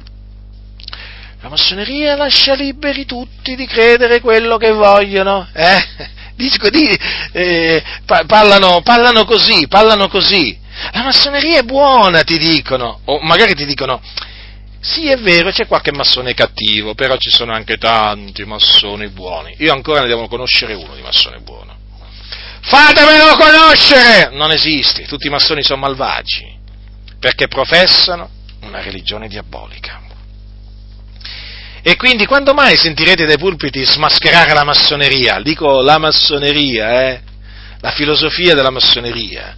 Quando è che sentirete dire in, chiese, in questi locali di queste chiese massonizzate la massoneria è una religione diabolica, è dal diavolo, la sua filosofia è dal diavolo, i suoi principi sono antibiblici, un cristiano deve condannarla, un cristiano non può essere massone, se un cristiano diventa massone lo cacciamo via! Ma quando mai? Ma quando mai? Alla Chiesa massonizzata non potete sentirgli dire questo. Questo lo potete sentire dire solo ai fanatici, agli integralisti, ai fondamentalisti. Ecco, a loro sì, ecco già, a loro sì, ma sapete perché? perché loro sono liberi, sono liberi in Cristo, invece queste chiese massonizzate sono schiave della massoneria. Un'altra cosa che temono i massoni è quella che la, chiesa, eh, che, che la chiesa si mette a predicare la santificazione e quindi cominci a comandare ai santi di astenersi dalle mondane concupiscenze, divertimenti, piaceri della vita, e che si mette a condannare le opere infruttuose delle tenebre, eh? in particolare fornicazione e omosessualità, quindi convivenze eterosessuali e quelle omosessuali, e poi l'aborto, le seconde nozze per i divorziati, perché diciamo la massoneria non vuole che la Chiesa, che i cristiani si mettono a eh, ordinare, a predicare la santificazione, perché la massoneria è per, appunto, come vi ho già detto, per il libero arbitrio, eh, promuove il libero arbitrio, perché la massoneria al centro di tutto mette l'uomo e la sua volontà, no? Perché praticamente per la massoneria l'uomo è libero di fare quello che vuole nella propria vita e non deve sottostare ad alcuna volontà esterna di qualcuno che gli dica cosa è giusto e cosa non è giusto fare. Allora capite, fratelli nel Signore, perché molti ci detestano, o meglio, perché la Chiesa massonizzata ci detesta? Perché noi praticamente andiamo contro la sua filosofia massonica, che è quella di lasciare libero l'uomo di fare quello che vuole. Sono cose sue, sono cose che riguardano la sua vita privata, a noi, a noi come Chiesa non ci interessano. Ah, non vi interessa se un vostro membro comunicante convive con un'altra vostra membra comunicante? Non vi interessa, vero? A noi sì. Perché se quelle due persone sono cristiane, stanno commettendo fornicazione e quindi sono dirette all'inferno. Non vi interessa se qualche vostro membro è omosessuale, un vostro membro comunicante, eh? magari diciamo convive con un altro membro comunicante vostro, eh? omosessuale, non vi interessa? Ah, non interessa invece, perché stanno commettendo cose abominevoli, si devono appunto si ravvedere e convertire, se no vanno anche loro all'inferno. A noi interessa il bene dell'anima, a noi interessa la salvezza delle anime, a voi no, massoni, ipocriti, vipere. A voi non interessa eh, se una donna ammazza eh, il proprio bambino nel proprio grembo, vero? A voi non interessa perché? Perché voi lasciate alla donna la libertà di ammazzare. A noi interessa. Perché il nostro desiderio è che quel bambino viva! Avete capito, vipere? Eh? Gente dal diavolo che non siete altro? A voi non interessa, voi non interessa se i divorziati si risposano? Anzi, li incoraggiate i divorziati a risposarsi? A noi interessa invece, perché? Perché i divorziati che si risposano commettono adulterio, secondo quello che dice la Sacra Scrittura. Come appunto quelli che, come quelli che commettono, che, che abortiscono, eh, volontariamente, commettono omicidio, eh, sono diretti all'inferno costoro. E noi il nostro desiderio è che non ci vanno all'inferno. A voi invece non interessa se le persone vanno all'inferno, è questo il punto, è questo il punto. È questo, fratelli del Signore, che dovete capire. Alla Chiesa massonizzata non interessa niente se uno va all'inferno, anche perché i massoni non ci credono all'inferno. Eh sì, c'è pure questo. E i massoni. I massoni quante cose negano, quante cose negano i massoni, quante cose negano. Allora, ehm, eh, comprendete, fratelli, quanto è grave la situazione allora? Eh? La Bibbia dice che senza la santificazione nessuno vedrà il Signore. I massoni sapete cosa dicono? Ma sì, anche senza la santificazione tutti vedranno il Signore. Dove sta il problema? Ma dove sta il problema? Ma voi avete una concezione della santità tutta particolare, eh? No, non tutta particolare, è quella biblica non è che è qualcosa di particolare, di straordinario, non è che è una concezione straordinaria, è la concezione che avevano gli apostoli, ma voi li disprezzate gli apostoli, in particolare disprezzate l'apostolo Paolo, eh? Il nostro caro fratello Paolo, eh? Voi massoni, gente dal diavolo, lo disprezzate, lo so, lo so, lo so, lo so, non ne parlate quasi mai, eh? Cercate di evitare quello che lui ha insegnato, l'apostolo Paolo, eh? Vi è antipatico, per dire poco, per usare un eufemismo quanto si potrebbe dire, vedete, la, massone, la Chiesa massonizzata detesta, detesta la santificazione, quindi teme, teme che si predica la santificazione e naturalmente che si pratichi la santificazione. Infatti vedete la Chiesa massonizzata come ci disprezza? Eh? E voi, ma voi che vi credete più santi degli altri, vi private di andare al mare, vi private di un concerto di un concerto, no, di quelli, come si chiamano, del, come si chiamano quelli di fine d'anno, I, vabbè, i concerti quelli là, sapete, no, che vengono fatti nei teatri, no? Concerti di fine d'anno, o di capodanno, come vengono chiamati. Ecco, voi vi private di queste cose, vi private eh, del teatro, di, di un'opera di Shakespeare, ma vi private di tutto voi. Hm? Addirittura non andate nemmeno nei Luna Park o nei parchi acquatici. E che ci andiamo a fare? Perdere tempo? Non ci abbiamo, non ci abbiamo tempo da perdere noi. E non abbiamo nemmeno voglia di contaminarci. Voi sì, invece. Ci avete tempo da perdere e voglia di contaminarvi. D'altronde non sareste massoni, no? Altrimenti. Allora capite, gli dà fastidio, gli, dà fastidio, gli danno fastidio i fondamentalisti. Ecco, vedete i fondamentalisti chi sono? Quelli che predicano e praticano la santificazione. Quando, ricordatevi sempre questo, fratelli del Signore, eh, quando questi qua parlano contro il fondamentalismo e contro i, fondamenta, i fondamentalisti, voi noterete che non entrano mai nel merito. Non entrano mai nel merito. Perché sanno che li teniamo d'occhio eh? E loro, noi sappiamo bene che, quali sono i comandamenti del Signore che loro disprezzano, eh? ve li sto enumerando, quindi eh, pensate un po' voi, chiaro che voi lo sapete, no? Ma loro non hanno il coraggio di dirle queste cose, eh? perché anche gente codarda, capito? Cerca di fartelo capire, però sai, usano un linguaggio tutto particolare, perché loro praticamente è questo che detestano, quando dicono, ah, il, il fondamentalismo cristiano è pericoloso, i fondamentalisti sono, sono pericolosi, no? Eh, se, se, se, dovessero dire tutto quello che, che, pensano, direbbero queste cose qua, che hanno in avversione proprio queste cose qua che vi sto enumerando. Poi un'altra cosa che i, i massoni temono è che la, la Chiesa si metta a, a vietare alla donna di insegnare. Eh? Poi che si metta a ordinare alla donna di vestire con vericondia e modestia, e che si metta a ordinare alla donna di mettersi il velo quando prego profetizza. Ma voi direte, ma voi direte, ma pure questo? Ma certo, certo, perché questo è fondamentalismo cristiano. Questo andrebbe contro l'emancipazione femminile, a cui la massoneria ci tiene tanto, capite? E andrebbe pure contro il principio della libertà eh? secondo cui l'individuo è libero di comportarsi come meglio crede, senza dover sottostare ad alcun dogma della Chiesa. Praticamente questo è un principio sostenuto dalla massoneria, l'uomo deve rifiutare i dogmi della Chiesa, l'uomo deve essere adogmatico, e eh, tutti questi ragionamenti qua. Emancipazione femminile, eh? allora dietro il movimento femminista, dietro il movimento delle, eh, che promuove l'emancipazione femminile, chi c'è? C'è la massoneria naturalmente, eh? ci sono gli illuminati. Allora tenete, tenete presente questo, che la massoneria chiaramente vuole portare distruzione nella Chiesa, corruzione, e per fare questo, e per fare questo deve mettere la donna, diciamo, deve concedere alla donna la massima libertà, quindi libertà di insegnare. La Bibbia dice non permette alla donna di insegnare, ai massoni non gli interessa niente.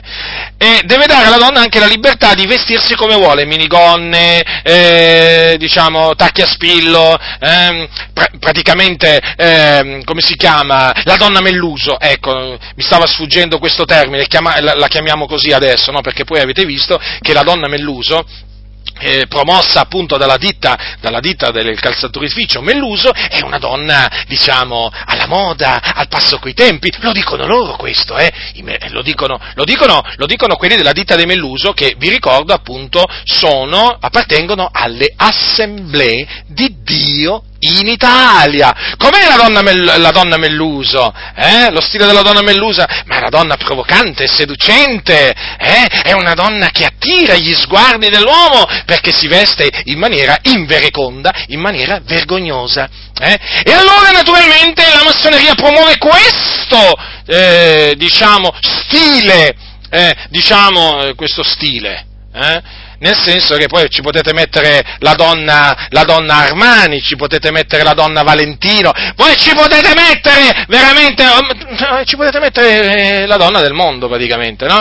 Allora, la massoneria, la massoneria promuove proprio la donna mondana, libera, emancipata, eh? appunto, e la donna si mostra emancipata anche dal modo, dal modo, di vestire. Nessuno deve dire alla donna che la minigonna non se la deve mettere, nessuno deve dire alla donna che non si deve truccare, nessuno deve dire alla donna che eh, non deve tenere le gambe di fuori, o che non deve tenere il, il mezzo, mezzo, seno di fuori, o che vi posso dire non si deve mettere vesti, vesti trasparenti. No, no, no, la donna è libera, la donna è libera. Allora la massoneria promuove la donna libera, eh, anche nel, nel vestiario. E allora, naturalmente, naturalmente ci tiene che, eh, eh, a, a, promuovere questo e va contro la parola del Signore. Non gli interessa niente, non gli interessa niente. Se la scrittura dice, se Paolo, se Paolo dice, io voglio che la donna, allora, eh, che le donne si adornino d'abito convenevole, con vere condia modeste, non di trecce, d'oro, di perlo, di vesti sontuose, ma d'opere buone, come si dice a donne che fanno perseguita. Non gli interessa niente alla massoneria, perché? Eh, perché la donna deve mantenersi, diciamo, al passo con i tempi, al passo con i tempi. Ah, avete capito? Avete capito allora il principio massonico della libertà? Eh? Che cosa ha portato in mezzo alle donne? Arroganza, superbia, eh? inverecondia, Ah, la donna, la donna eh, non è permesso di insegnare. Adesso vedete la massoneria in mezzo alle chiese, vedete che eh, nel corso dei decenni nelle chiese protestanti eh, come si è diffuso il cosiddetto pastorate femminile? Perché c'è dietro la massoneria. Sì, sì, c'è dietro la massoneria, come anche per esempio la diffusione dell'omosessualità, l'approvazione dell'omosessualità in mezzo alle chiese protestanti evangeliche, c'è dietro sempre la massoneria che è sempre per la libertà, comprendete?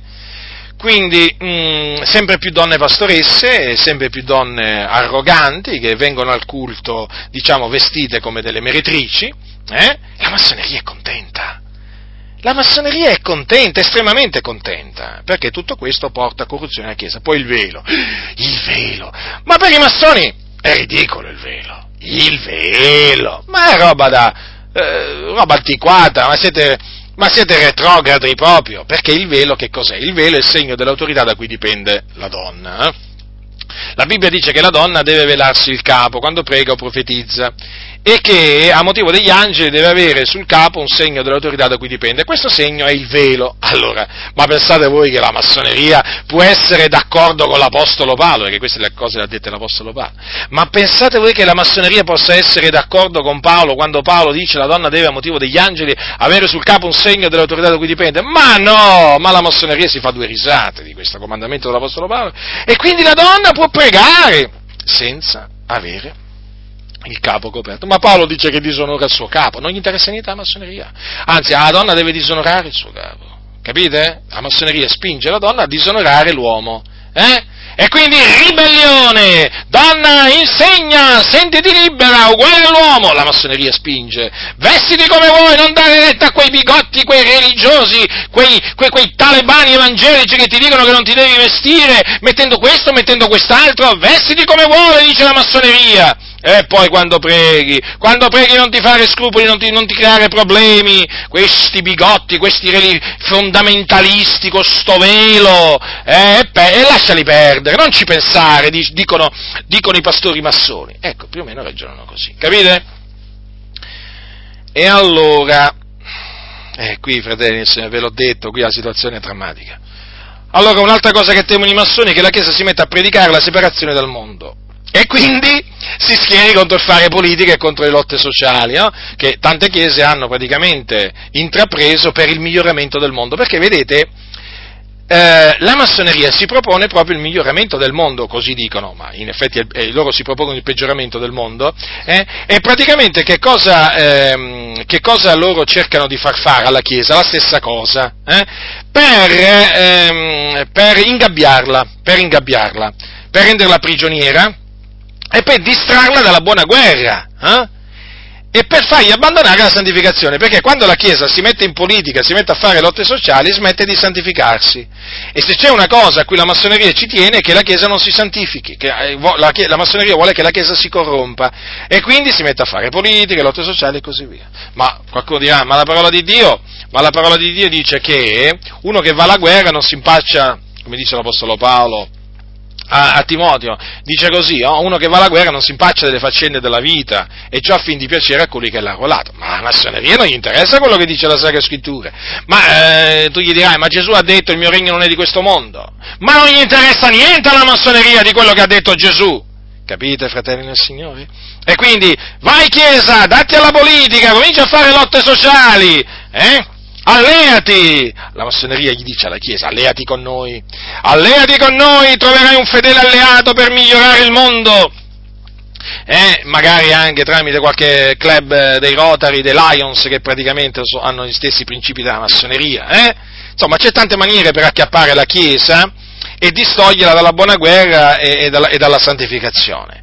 Eh sì, fratelli nel Signore, eh sì, cioè il Signore chiama la sua Chiesa a vivere una vita santa, no? una vita pia, giusta, ehm, eh, santa, e invece i massoni non vogliono questo, non vogliono questo, i massoni non vogliono che la Chiesa ubbidisca ai comandamenti del Signore, ecco perché cercano di spingerla a fare politica, a fare lotte sociali e così via. Il Vangelo sociale, il Vangelo sociale ha origini massoniche, hm? ecco perché tante, nelle chiese massonizzate oramai va per la maggiore. Eh? Eh, il Vangelo sociale non ha niente a che fare con il Vangelo di Cristo Gesù, è un altro Vangelo. Siate santi, no? dice la Sacra Scrittura, poi santi, no? eh, appartati, perché praticamente la persona santa si apparta. No, no, no, assolutamente, la massoneria non vuole, non vuole, sentire parlare di queste cose, fratelli, ma allora lo capite perché questi ci odiano e ci detestano? Siate santi perché io sono santo, siate santi, comandamento, ma quando mai? Noi dobbiamo essere adogmatici. Chi è costui che si è permesso di dirci siate santi perché io sono santo? L'Apostolo Pietro. E come si è permesso l'Apostolo Pietro di, di comandare di comandarci siate santi, ma perché l'Apostolo Pietro è un servo di Cristo Gesù, ispirato da Dio. I massoni lo detestano, l'Apostolo Pietro. Peraltro queste parole le ha dette Dio e vengono riprese dall'Apostolo Pietro, ma ai, ai, massoni, ai massoni di quello che dice Dio, di quello che comanda Dio non gli interessa niente, perché quelli sono servi del diavolo, fanno la volontà del diavolo, fratelli e signori. Altra cosa che eh, i massoni temono, che la Chiesa si rifiuti di mettere eh, di mettersi con gli infedeli e quindi di fare ecumenismo con la Chiesa Cattolica Romana e, e, e si rifiutano di fare anche il dialogo interreligioso. Eh? Eh, sì, perché questo lo temono, perché? Perché la massoneria ci tiene molto sia all'ecumenismo che al dialogo interreligioso, perché loro promuovono il principio della fratellanza universale, quindi che tutti sono fratelli, perché tutti sono figlioli di Dio e poi, naturalmente, opporsi al, all'ecumenismo eh, e al dialogo interreligioso significa opporsi all'idea della massoneria, l'obiettivo della massoneria, che è di riunire tutte le religioni e creare una religione universale, religione nella quale tutti gli uomini si accordano. Attenzione, eh, fratelli del Signore, perché questo proprio è l'obiettivo della massoneria, che mica ve lo vengono a dire loro, i massoni, no, no, no, no, no, perché loro si devono presentare sempre come quelli che non sono contrari al, al cristianesimo. Allora, loro vogliono unire tutte le religioni, praticamente praticamente riunire tutte le religioni attorno all'altare massonico praticamente. Quello che fanno dentro la loggia lo vogliono fare pure fuori dalla loggia, eh? perché loro attorno, attorno, attorno all'altare, eh, nella loggia massonica, hanno un altare, eh? e loro riuniscono i, i, musulmani, i buddisti, gli induisti, i cosiddetti cristiani e così via, e loro vogliono fare la stessa cosa fuori dalla loggia. E, mm, allora cosa succede? Succede che la strategia della massoneria è questa, ascoltate. Allora, la massoneria re, fa reclute in mezzo alle, alle varie religioni e fa, eh, fa, reclute, fa reclute anche in mezzo alle chiese evangeliche. Una volta che appunto acchiappa questi, membri di queste religioni, di queste chiese, eh, li fa sentire fratelli. Nelle, nelle, sue logge massoniche, nei suoi convegni e così via. Allora, cosa succede? Li fa sentire fratelli e facendoli sentire fratelli all'interno, poi li vuole far sentire fratelli anche all'esterno, e quindi si devono muovere all'esterno della loggia massonica per riunirsi e per creare ecumenismo e dialogo interreligioso, capite? Perché appunto la massoneria è per l'unione di tutte le religioni e di tutte le fedi. Allora, il cardinale massone cercherà di andare a mettersi con il suo fratello massone che è nella chiesa valdese, facciamo un esempio, che è il pastore tal dei tali, e, e poi magari anche con il pastore pentecostale tal dei tali, comprendete? Mm? E quindi ecco che si instaura il dialogo ecumenico. Stessa cosa col dialogo interreligioso. Eh? La massoneria naturalmente prende, eh, spinge, spinge eh, i suoi membri che fanno parte delle varie religioni a unirsi. E quindi cosa succederà? Succede che l'imam dell'Islam, che è massone, cercherà il suo fratello massone in mezzo al Vaticano, poi cercherà il suo fratello massone in mezzo alla Chiesa Valdese, poi in mezzo alla Chiesa Battista, in mezzo alla Chiesa Pentecostale, appunto, e creerà il dialogo interreligioso. Allora la Bibbia vieta queste cose. Mm? Peraltro, eh, apro una piccola parentesi che in effetti diciamo eh, è opportuna. Allora, Giovanni XXIII, che hanno fatto l'altro giorno, l'hanno, fatto, l'hanno elevato agli altari, praticamente l'hanno fatto diventare santo nella Chiesa Cattolica Romana, sapete, no? Eh, c'è questo processo della canonizzazione che non ha alcun valore, che è un, una cosa diabolica, diabolica, una delle tante menzogne, uno dei tanti inganni della Chiesa Cattolica Romana. Allora, Giovanni XXIII era un massone, sì, era un massone. Proprio ci sono le prove che era un massone. E Giovanni XXIII, capo della Chiesa Cattolica, quando fu capo della Chiesa Cattolica Romana, eh, indisse il Concilio Vaticano II, mediante il quale la Chiesa Cattolica Romana si aprì all'ecumenismo e al dialogo interreligioso. Eh, ci fu una svolta epocale nella Chiesa Cattolica Romana, perché prima, per tanti anni, non avevano voluto sentire parlare dell'ecumenismo, e men che meno del dialogo interreligioso, e poi tutto di un botto, cosa è successo? Ecco che Giovanni XXIII parte. E chi era Giovanni XXIII? Un massone. Questo nel 1962, perché è nel 1962 che indisse il Concilio Vaticano II, che poi fu proseguito da Paolo VI, che è anche lui massone, vedete? Eh? Eh sì, i massoni si cercano, si aiutano, dialogano, si danno il testimone praticamente. Allora, eh, questo nel 62. Nel 60 che cosa era avvenuto? Mm, quindi due anni prima che eh, fosse indetto il Concilio Vaticano II, che Giovanni a Giovanni XXIII gli va a fare visita il capo della Chiesa anglicana di allora, che era eh, Geoffrey Fisher. Eh? E chi era Geoffrey Fisher? Era un massone! Era un massone della Chiesa d'Inghilterra o Chiesa anglicana, era l'arcivescovo di Canterbury, che praticamente la cattedrale di Canterbury è proprio a capo della Chiesa anglicana. Quello fu un incontro storico che segnò proprio, appunto, una pietra miliare per l'ecumenismo. Eh? Nel Concilio Vaticano II i cardinali e i vescovi, che appunto, cioè quelli che praticamente furono per, ehm, diciamo, eh, come si dice, la, l'adozione del modernismo, comunque quelli che vollero far volgere il, eh, il concilio in chiave modernista, eh, eh, erano massoni. Alti prelati della Chiesa Cattolica Romana che, che, che parteciparono al Concilio Vaticano II erano massoni. Avete notato? Il quadro è quello. Nel corso del tempo cosa è successo? Una cosa molto semplice, che appunto il dialogo ecumenico, il dialogo interreligioso eh, ha avuto altri protagonisti e naturalmente dalle chiese protestanti hanno cominciato a uscire pastori, predicatori che si sono dati sia all'ecumenismo che al dialogo interreligioso. Massoni, massoni. Anche la massoneria ha reclutato, ricordatevi, massoni anche in mezzo alle, alle denominazioni pentecostali a livello mondiale. Eh? E che appunto, quindi essendo massoni, sono aperti all'ecumenismo, al dialogo interreligioso e così via. Quindi i massoni si incontrano.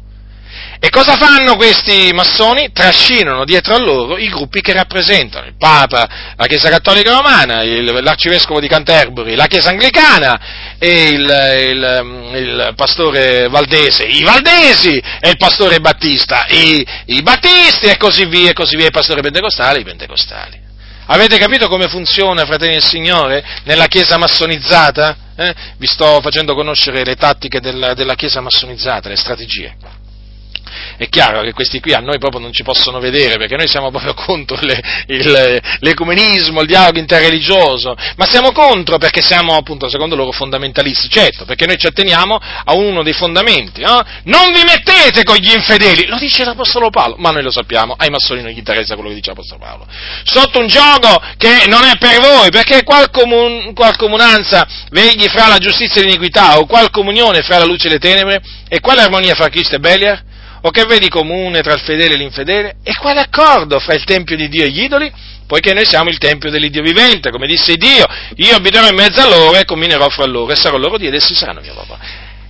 Avete capito, fratelli del Signore? Noi ci atteniamo alla parola, loro vanno contro la parola e ci accusano di essere fondamentalisti. Certo, perché noi vogliamo che la Chiesa massonizzata torni alla parola e quindi abbandoni la filosofia massonica. Ecco, vedete, fratelli del Signore, come stanno le cose? Eh? Mm. Un'altra cosa che la, i massoni temono è che la Chiesa comincia a rigettare le intese o gli accordi che le diverse Chiese hanno fatto con lo Stato. In Italia, voi sapete, esistono queste intese, no? Le hanno fatti i Valdesi, le hanno fatti i Battisti, le hanno fatti le Adi, ultimamente anche la Chiesa Apostolica in Italia, hanno contratto delle intese con lo Stato. Cosa servono le intese con lo Stato? Guardate, io faccio un piccolo riassunto, ma proprio piccolo piccolo, eh. Praticamente le intese con lo Stato servono per mettere il bavaglio e il guinzaglio alle chiese. Sì, sì, proprio gli mettono con le intese, guardate, eh, l'opera della massoneria proprio co- viene completata. Perché? Perché appunto in questa maniera gli mettono il bavaglio e il guinzaglio alle chiese gli fanno dire quello che vogliono, gli fanno predicare quello che vogliono e li fanno andare dove vogliono. Infatti notate che tutte queste chiese che sono, che, sono nel, che hanno fatto delle intese, in una maniera o nell'altra lo Stato le sta pilotando. Le sta pilotando. Perché cosa vi pensate voi? Che lo Stato fa un'intesa con lo Stato e ti lascia così in pace? Fare un'intesa con lo Stato è una cosa molto grave, molto seria, perché poi lo Stato è massonico, lo Stato è in mano alla massoneria, lo Stato italiano è in mano alla massoneria, ma mica da ieri, ormai è tanto tempo che è in mano alla massoneria. E allora fare un, un'intesa con lo Stato significa fare un accordo con la massoneria. Eh? Quando parliamo di noi pentecostali, quando le assemblee di Unitalia sotto Francesco Toppi fecero un'intesa con lo Stato, la fecero quando c'era ehm, Bettino Craxi, che era primo ministro a capo del Partito Socialista di allora. Ora, il Partito Socialista da allora era ad alta concentrazione massonica, questi sono i massoni che lo dicono. Quindi, quindi, eh, e poi, vabbè, ma qui la storia la storia è molto lunga. Parte da lontano, quella è stata semplicemente una delle tappe, ma le cose erano partite molto, molto prima, no? del dopoguerra, con, eh, con Bracco, con Gorietti che andarono a bussare alla loggia, diciamo così. E la loggia rispose, presente! Praticamente i massoni risposero presente, i massoni, Gigliotti, Fama ed altri, Leggete a tal proposito il mio libro contro la massoneria, che si intitola La massoneria smascherata. E quindi chiaramente l'alleanza delle, delle chiese pentecostali, precisamente Adi, con la massoneria risale al dopoguerra 46-47 ed è proseguita nel tempo ed è culminata, possiamo dire, culminata proprio nell'intesa con lo Stato, proprio proprio culminata proprio. Culminata, ma attenzione, non è che è finita, eh? Continua, continuerà, eh, certo. Eh, la Chiesa massonizzata prosegue a farsi massonizzare e quindi questo significa che andrà di male in peggio. Allora è chiaro che eh, un'intesa con lo Stato, un'intesa col governo è qualcosa vietato dal, dalla parola di Dio perché dice non vi mettete con gli infedeli sotto un gioco che non è per voi e quindi è un atto di ribellione, l'intesa con lo Stato è un atto di ribellione. La massoneria vuole che la Chiesa si ribelli a Dio. Ormai queste chiese sono imbavagliate, sono al guinzaglio, è chiaro che è una situazione drammatica, coloro che fanno parte di queste chiese ne devono uscire. Ne devono uscire perché sono sotto il controllo, la direzione della massoneria. È un discorso molto semplice, fratelli, però i fatti dicono questo. I fatti non dicono un'altra cosa, i fatti dicono questo. Quindi i massoni temono che sotto la spinta dei fondamentalisti sempre più cristiani rigettino le intese con lo Stato. E quindi temono che sempre più cristiani si avvedano della trappola, perché si tratta di una trappola. Si tratta di una trappola, fratelli nel Signore. L'intesa con lo Stato è una delle trappole meglio escogitate dalla massoneria per ingabbiare la Chiesa. È così. Ditemi se i pastori che fanno parte di queste chiese che hanno fatto l'intesa con lo Stato non hanno il bavaglio e il guinzaglio. Dimostratemelo, non potete dimostrarlo. Non sono liberi di predicare quello che vuole Dio, sono obbligati a predicare quello che, predi- quello che vuole la massoneria. Ecco perché queste chiese ci detestano. Ecco perché la chiesa massonizzata ci detesta, ci disprezza, ci calunnia. Ecco perché, fratelli nel Signore, ecco perché detestano il fondamentalismo cristiano. Perché se avanza il fondamentalismo cristiano, arretra il relativismo massonico. Capite? E questo sta succedendo, che il, fondament- il cosiddetto fondamentalismo adesso sta avanzando.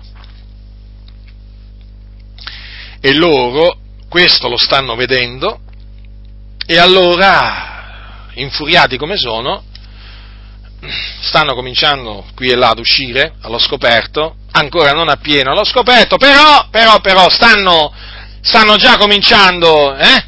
come si dice, a riscaldare i motori stanno semplicemente riscaldando i motori. Comunque li riscaldino pure. Eh? Vengano fuori allo scoperto. Lo dicono. Lo dicano che per loro la massoneria è buona. Lo dicano, lo dicano. Stiamo aspettando che lo dicano? Eh? Che lo scrivano? Stiamo aspettando proprio questo. Dai, ditelo, scrivetelo. Avete televisioni, case editrici, dai, su! Fate qualcosa! Fateci sapere finalmente a chiare lettere che siete a favore della massoneria, che per voi la massoneria è buona e che se non fosse per la massoneria noi saremmo all'età della pietra. E ditelo una volta per sempre, no, pubblicamente. Lo state dicendo tra di voi, al telefono, con i messaggini, eh, tramite le email, eh, messaggi privati, eh. Lo state dicendo così, no? Tra di voi? Dai, su, fatecelo sapere anche a noi, no? Anzi, fatecelo, fallo, fatelo sapere a tutta la Chiesa. Però vi raccomando, dovete addurre prove certe, convincenti che la massoneria è buona, eh? Dovete proprio dimostrarci che la massoneria ama la Chiesa, fa del bene alla Chiesa, eh? E soprattutto dimostrate anche che la massoneria è conciliabile alla perfezione col cristianesimo, eh? Vi raccomando, eh? Vi raccomando. Allora, fratelli nel Signore, avete capito allora perché noi fondamentalisti siamo odiati, disprezzati e calunniati da una parte della Chiesa, ossia dalla Chiesa massonizzata? Perché noi, fratelli, siamo figliuoli di Dio. Siamo nella luce, camminiamo nella luce, detestiamo le tenebre, non vogliamo allearci con le tenebre, noi vogliamo seguire esclusivamente la parola di Dio, la dottrina degli apostoli, non curanti di quello che dirà il mondo di noi, non curando di quello che diranno i eh, cosiddetti cristiani che appunto si sono ribellati a Dio. Eh? Ecco, perché? Questa è la ragione. Ve l'ho spiegato proprio, sia pur brevemente, eh? Perché guardate che i punti che ho analizzato qui si potrebbero veramente sviscerare ancora di più, però credo che eh, siano stati sufficientemente spiegati al fine di farvi capire le vere ragioni per, cu- per, per le quali loro eh, detestano il nostro cosiddetto fondamentalismo. Noi vogliamo che la Chiesa traviata torni al Signore. Noi vogliamo che la Chiesa sviata torni all'Eterno. Noi vogliamo che la Chiesa massonizzata si disintossichi, hm? si disintossichi dal veleno massonico. Ecco che cosa vogliamo. E quindi vogliamo abbattere quei baluardi, quelle fortezze che i massoni hanno eretto. Hm? È chiaro che questo non può essere visto favorevolmente dai massoni, fratelli nel Signore. Noi chiaramente noi non ci aspettavamo una cosa diversa. Quando io ho scritto, mentre io scrivevo il libro contro la massoneria, ero pienamente consapevole di quello che sarebbe accaduto. Ero pienamente consapevole, come lo era anche mio fratello. Sapevamo, sapevamo che si sarebbe, diciamo, scatenata eh, un'ulteriore persecuzione eh, diffa- o opera diffamatoria nei nostri confronti da parte della Chiesa massonizzata. Quindi quello che sta avvenendo adesso non è che ci coglie di sorpresa, Semmai è quello che abbiamo fatto noi che ha colto di sorpresa i, i massoni. Comunque, noi siamo contenti, siamo contenti di poter soffrire per il Signore. E quindi cercate di capire quali sono le ragioni perché costoro detestano il fondamentalismo cristiano. Perché essendo massoni detestano la dottrina degli apostoli capite? I comandamenti che Dio ci ha dato tramite gli apostoli. È un, è un discorso molto semplice, è una risposta molto semplice, ma questa è. È così, fratelli, è così. Quindi non vi fate ingannare dai vani ragionamenti della chiesa, della chiesa, fatti dalla Chiesa massonizzata. Eh, non vi fate ingannare, sono tutte menzogne, tutte menzogne, che loro producono ad arte per, per ingannare, per ingannare i semplici. La Chiesa massonizzata detesta la parola di Dio, la detesta, fratelli, la detesta. E quindi non può che detestare quelli che amano, rispettano, proclamano, difendono la parola di Dio. E noi siamo tra questi. Siamo tra quelli che amano, rispettano, difendono e proclamano e praticano la parola del Signore. Abbiamo i nostri difetti, certamente, falliamo anche noi in molte cose, però il Dio conosce i nostri cuori, ci conosce a fondo e sa che noi lo temiamo. Questo lo hanno capito pure i massoni, lo hanno capito, lo hanno capito. E come se l'hanno capito? E appunto perché l'hanno capito che si sono scagliati, si scagliano contro di noi. Ma Dio è con noi, perché Dio è con i suoi figlioli. E Dio invece è contro i servi del diavolo. La faccia dell'Eterno è contro gli empi. E questi che hanno massonizzato la Chiesa, la continuano a massonizzare, sono empi. Quindi, fratelli nel Signore, vi ho per l'ennesima volta voluti avvertire, ma anche incoraggiare, perché questa mia predicazione ha anche l'obiettivo di incoraggiarvi a proseguire la buona guerra, perché la buona guerra porta frutti, porta ottimi frutti alla gloria dell'Iddio vivente e vero che serviamo. Tante anime sono state liberate fino a questo momento dalle grinfie della Chiesa massonizzata. Hanno riacquistato la libertà, hanno ritrovato la verità. La verità che gli avevano negato con vari sofismi. Quindi avanti, con forza, con coraggio, con pazienza, con amore, ma avanti, non arrendetevi. Rimane certamente tanto da fare, però, dico, però l'importante è aver iniziato, ma soprattutto l'importante è che Dio è con noi. È questo quello che conta. Perché, sapete, quando è Dio, Dio è con qualcuno, questo qualcuno può essere pure da solo, però ha Dio con lui. Sappiate che quelli che sono con noi sono più numerosi di quelli che sono con loro. Ricordatevelo sempre questo, eh? Perché con noi c'è l'Eterno degli eserciti. Dico, l'Eterno degli eserciti! Con loro c'è il grande architetto dell'universo, Satana. E sapete, come dice il nostro caro fratello Giovanni, dice queste parole, voi, ci dice a noi, fondamentalisti, eh? sì, è proprio a noi che ci dice queste parole, voi siete da Dio, figlioletti, e li avete vinti, perché colui che è in voi è più grande di colui che è nel mondo. Colui che è nel mondo è il diavolo, che i massoni servono. Quindi, ecco quale grande incoraggiamento ci ha dato l'Apostolo Giovanni. Quindi Dio è con voi, fratelli nel Signore. Onoratelo